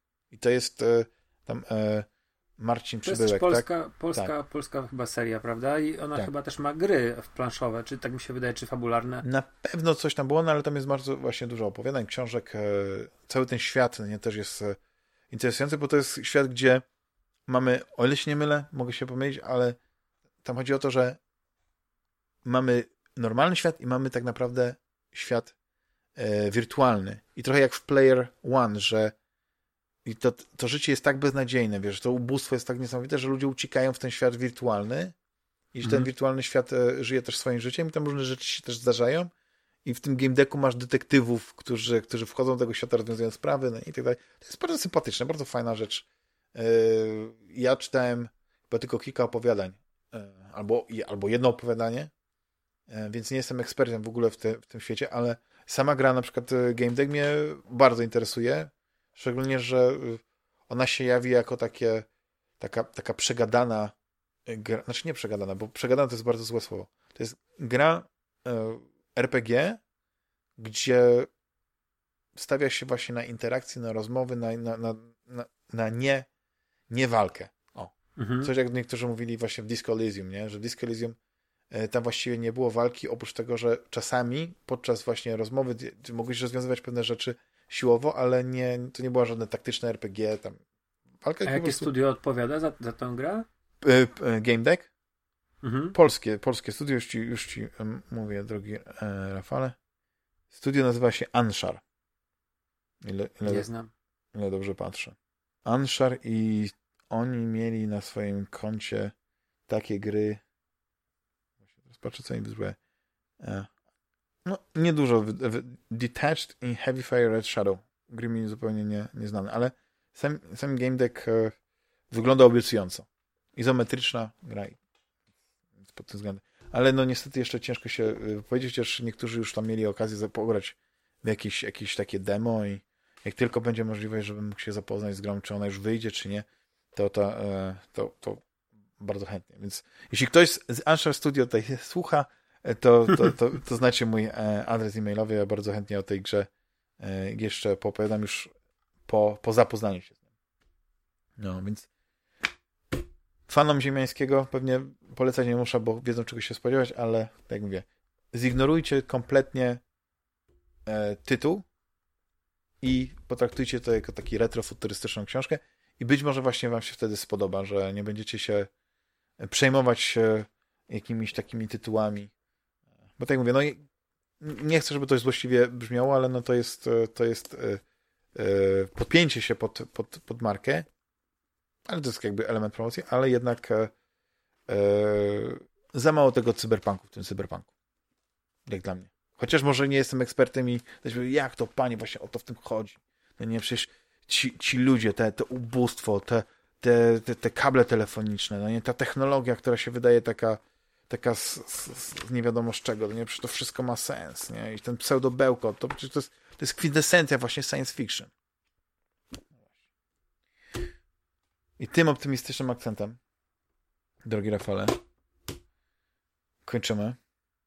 Znowu udało nam się e, w półtorej godziny nagrać podcast. To jest niesamowite, jak my to no nawet, z jaką nawet łatwością. Godzina, godzinka, tak. Tak, z jaką tak, łatwością to, to, to robimy. To teraz właściwie to E, jedyne co możemy zrobić to włączyć NBA i obejrzeć sobie na pewno ktoś gra dzisiaj. Tak, tak, dzisiaj jest trzeci dzień playoffów, więc na pewno coś tam będzie. Ale ja, ja wiesz, wstaję przed szóstą do pracy, także będę się starał. Więc musicie nam wybaczyć, że nie będzie kończka NBA w tym tygodniu, ale myślę, że następnym razem jak się spotkamy, to, to już może być właśnie już, już może nawet finały będą, albo kto wie. i będziemy mogli skomentować, jak nie, ten no, turniej nadzieję, że Disneya... usłyszymy. No, no ja nie... A kiedy właśnie, jak, jak ten harmonogram e, tych rozgrywek wygląda, że kiedy teoretycznie ten, ten finał mógłby być? Myślisz, że to się tak będzie ciągło do, do nie wiem, do, do, do, do października? Czy, czy, jeszcze, już we wrześniu się to rozwiąże? Nie no, wiesz co, wydaje mi się, że ta pierwsza runda się kończy z końcem miesiąca. Um, ale nie, nie, nie, śledziłem dokładnie harmonogramu, bo um, no bo to też zależy, ile będzie meczy, prawda, ile yy, drużyn zagra 4 mecze, ile drużyn zagra 7 meczy, także może to jest ruchome, nie śledziłem tego. Nie wiem do końca e, tego, tego harmonogramu, mm, nie znam. No. no, a teraz i tak wszyscy żyją ligą mistrzów, która się po prostu okazała być jakimś takim fenomenem w tej nowej formule i teraz się wszyscy boją, żeby każdy chciał tą formułę zostawić, kiedy nie masz meczów rewanżowych, tylko wszystko jest od razu na o najwyższą stawkę i... I 7-2. 8-2 to się skończyło. 8-2, sorry. Chociaż te. Dziękuję Ci serdecznie, e, Rafale, za jak zwykle sympatyczną rozmowę e, o tematach różnych. No chyba dzisiaj było tak dosadnie gierkowo, tak mi się wydaje, bo, bo udało się tych gier sporo omówić, mhm. ale mm, mam nadzieję, że gdzieś tam mi te, te, te siły przerobowe wrócą do normy i, e, i to jakieś filmy obejrzę na następny, na następny raz. No właśnie, właśnie. Też e, praca domowa, przypominam, dla, dla wszystkich, to jest obejrzeć e, film Underworld. E, oczywiście dla ciebie, Rafale, dodatkowa, obejrzeć też e, Community, serial. Przynajmniej pierwsze trzy sezony. Dobrze. To tylko 60 odcinków, Dobrze, 66 nie. odcinków, czy tam, nie, więcej. Nawet prawie 70, muszę do, dokładnie sprawdzić, ale prawie 70 odcinków e, przed, przed tobą jeszcze. E, dziękuję wszystkim drogim słuchaczom. Oczywiście jeszcze raz dziękuję wszystkim osobom, które e, wsparły no, e, Fantasmagierię z biurką, e, która skończyła się spektakularnym sukcesem. Dziękuję wam jeszcze raz z całego serca. No i co? Słyszymy się za tydzień. Pamiętajcie, żeby odwiedzać dać Fantasmagierię, grupę Fantasmagierii. Pamiętajcie, że jak chcecie dołączyć do grupy Fantasmagierii, musicie odpowiedzieć na pytania. Automatycznie odrzucam yy, osoby, które chcą dołączyć, które nie, nie odpowiadają na pytania i kilka było. I nie sądzę, żeby to były jakieś boty, bo wyglądały bardzo autentycznie, ale no to jest, jest takie sine qua non. Więc, więc to, to jest to. Yy, Twitter, Instagram, i co? Do usłyszenia za tydzień. Cześć, hej. Cześć.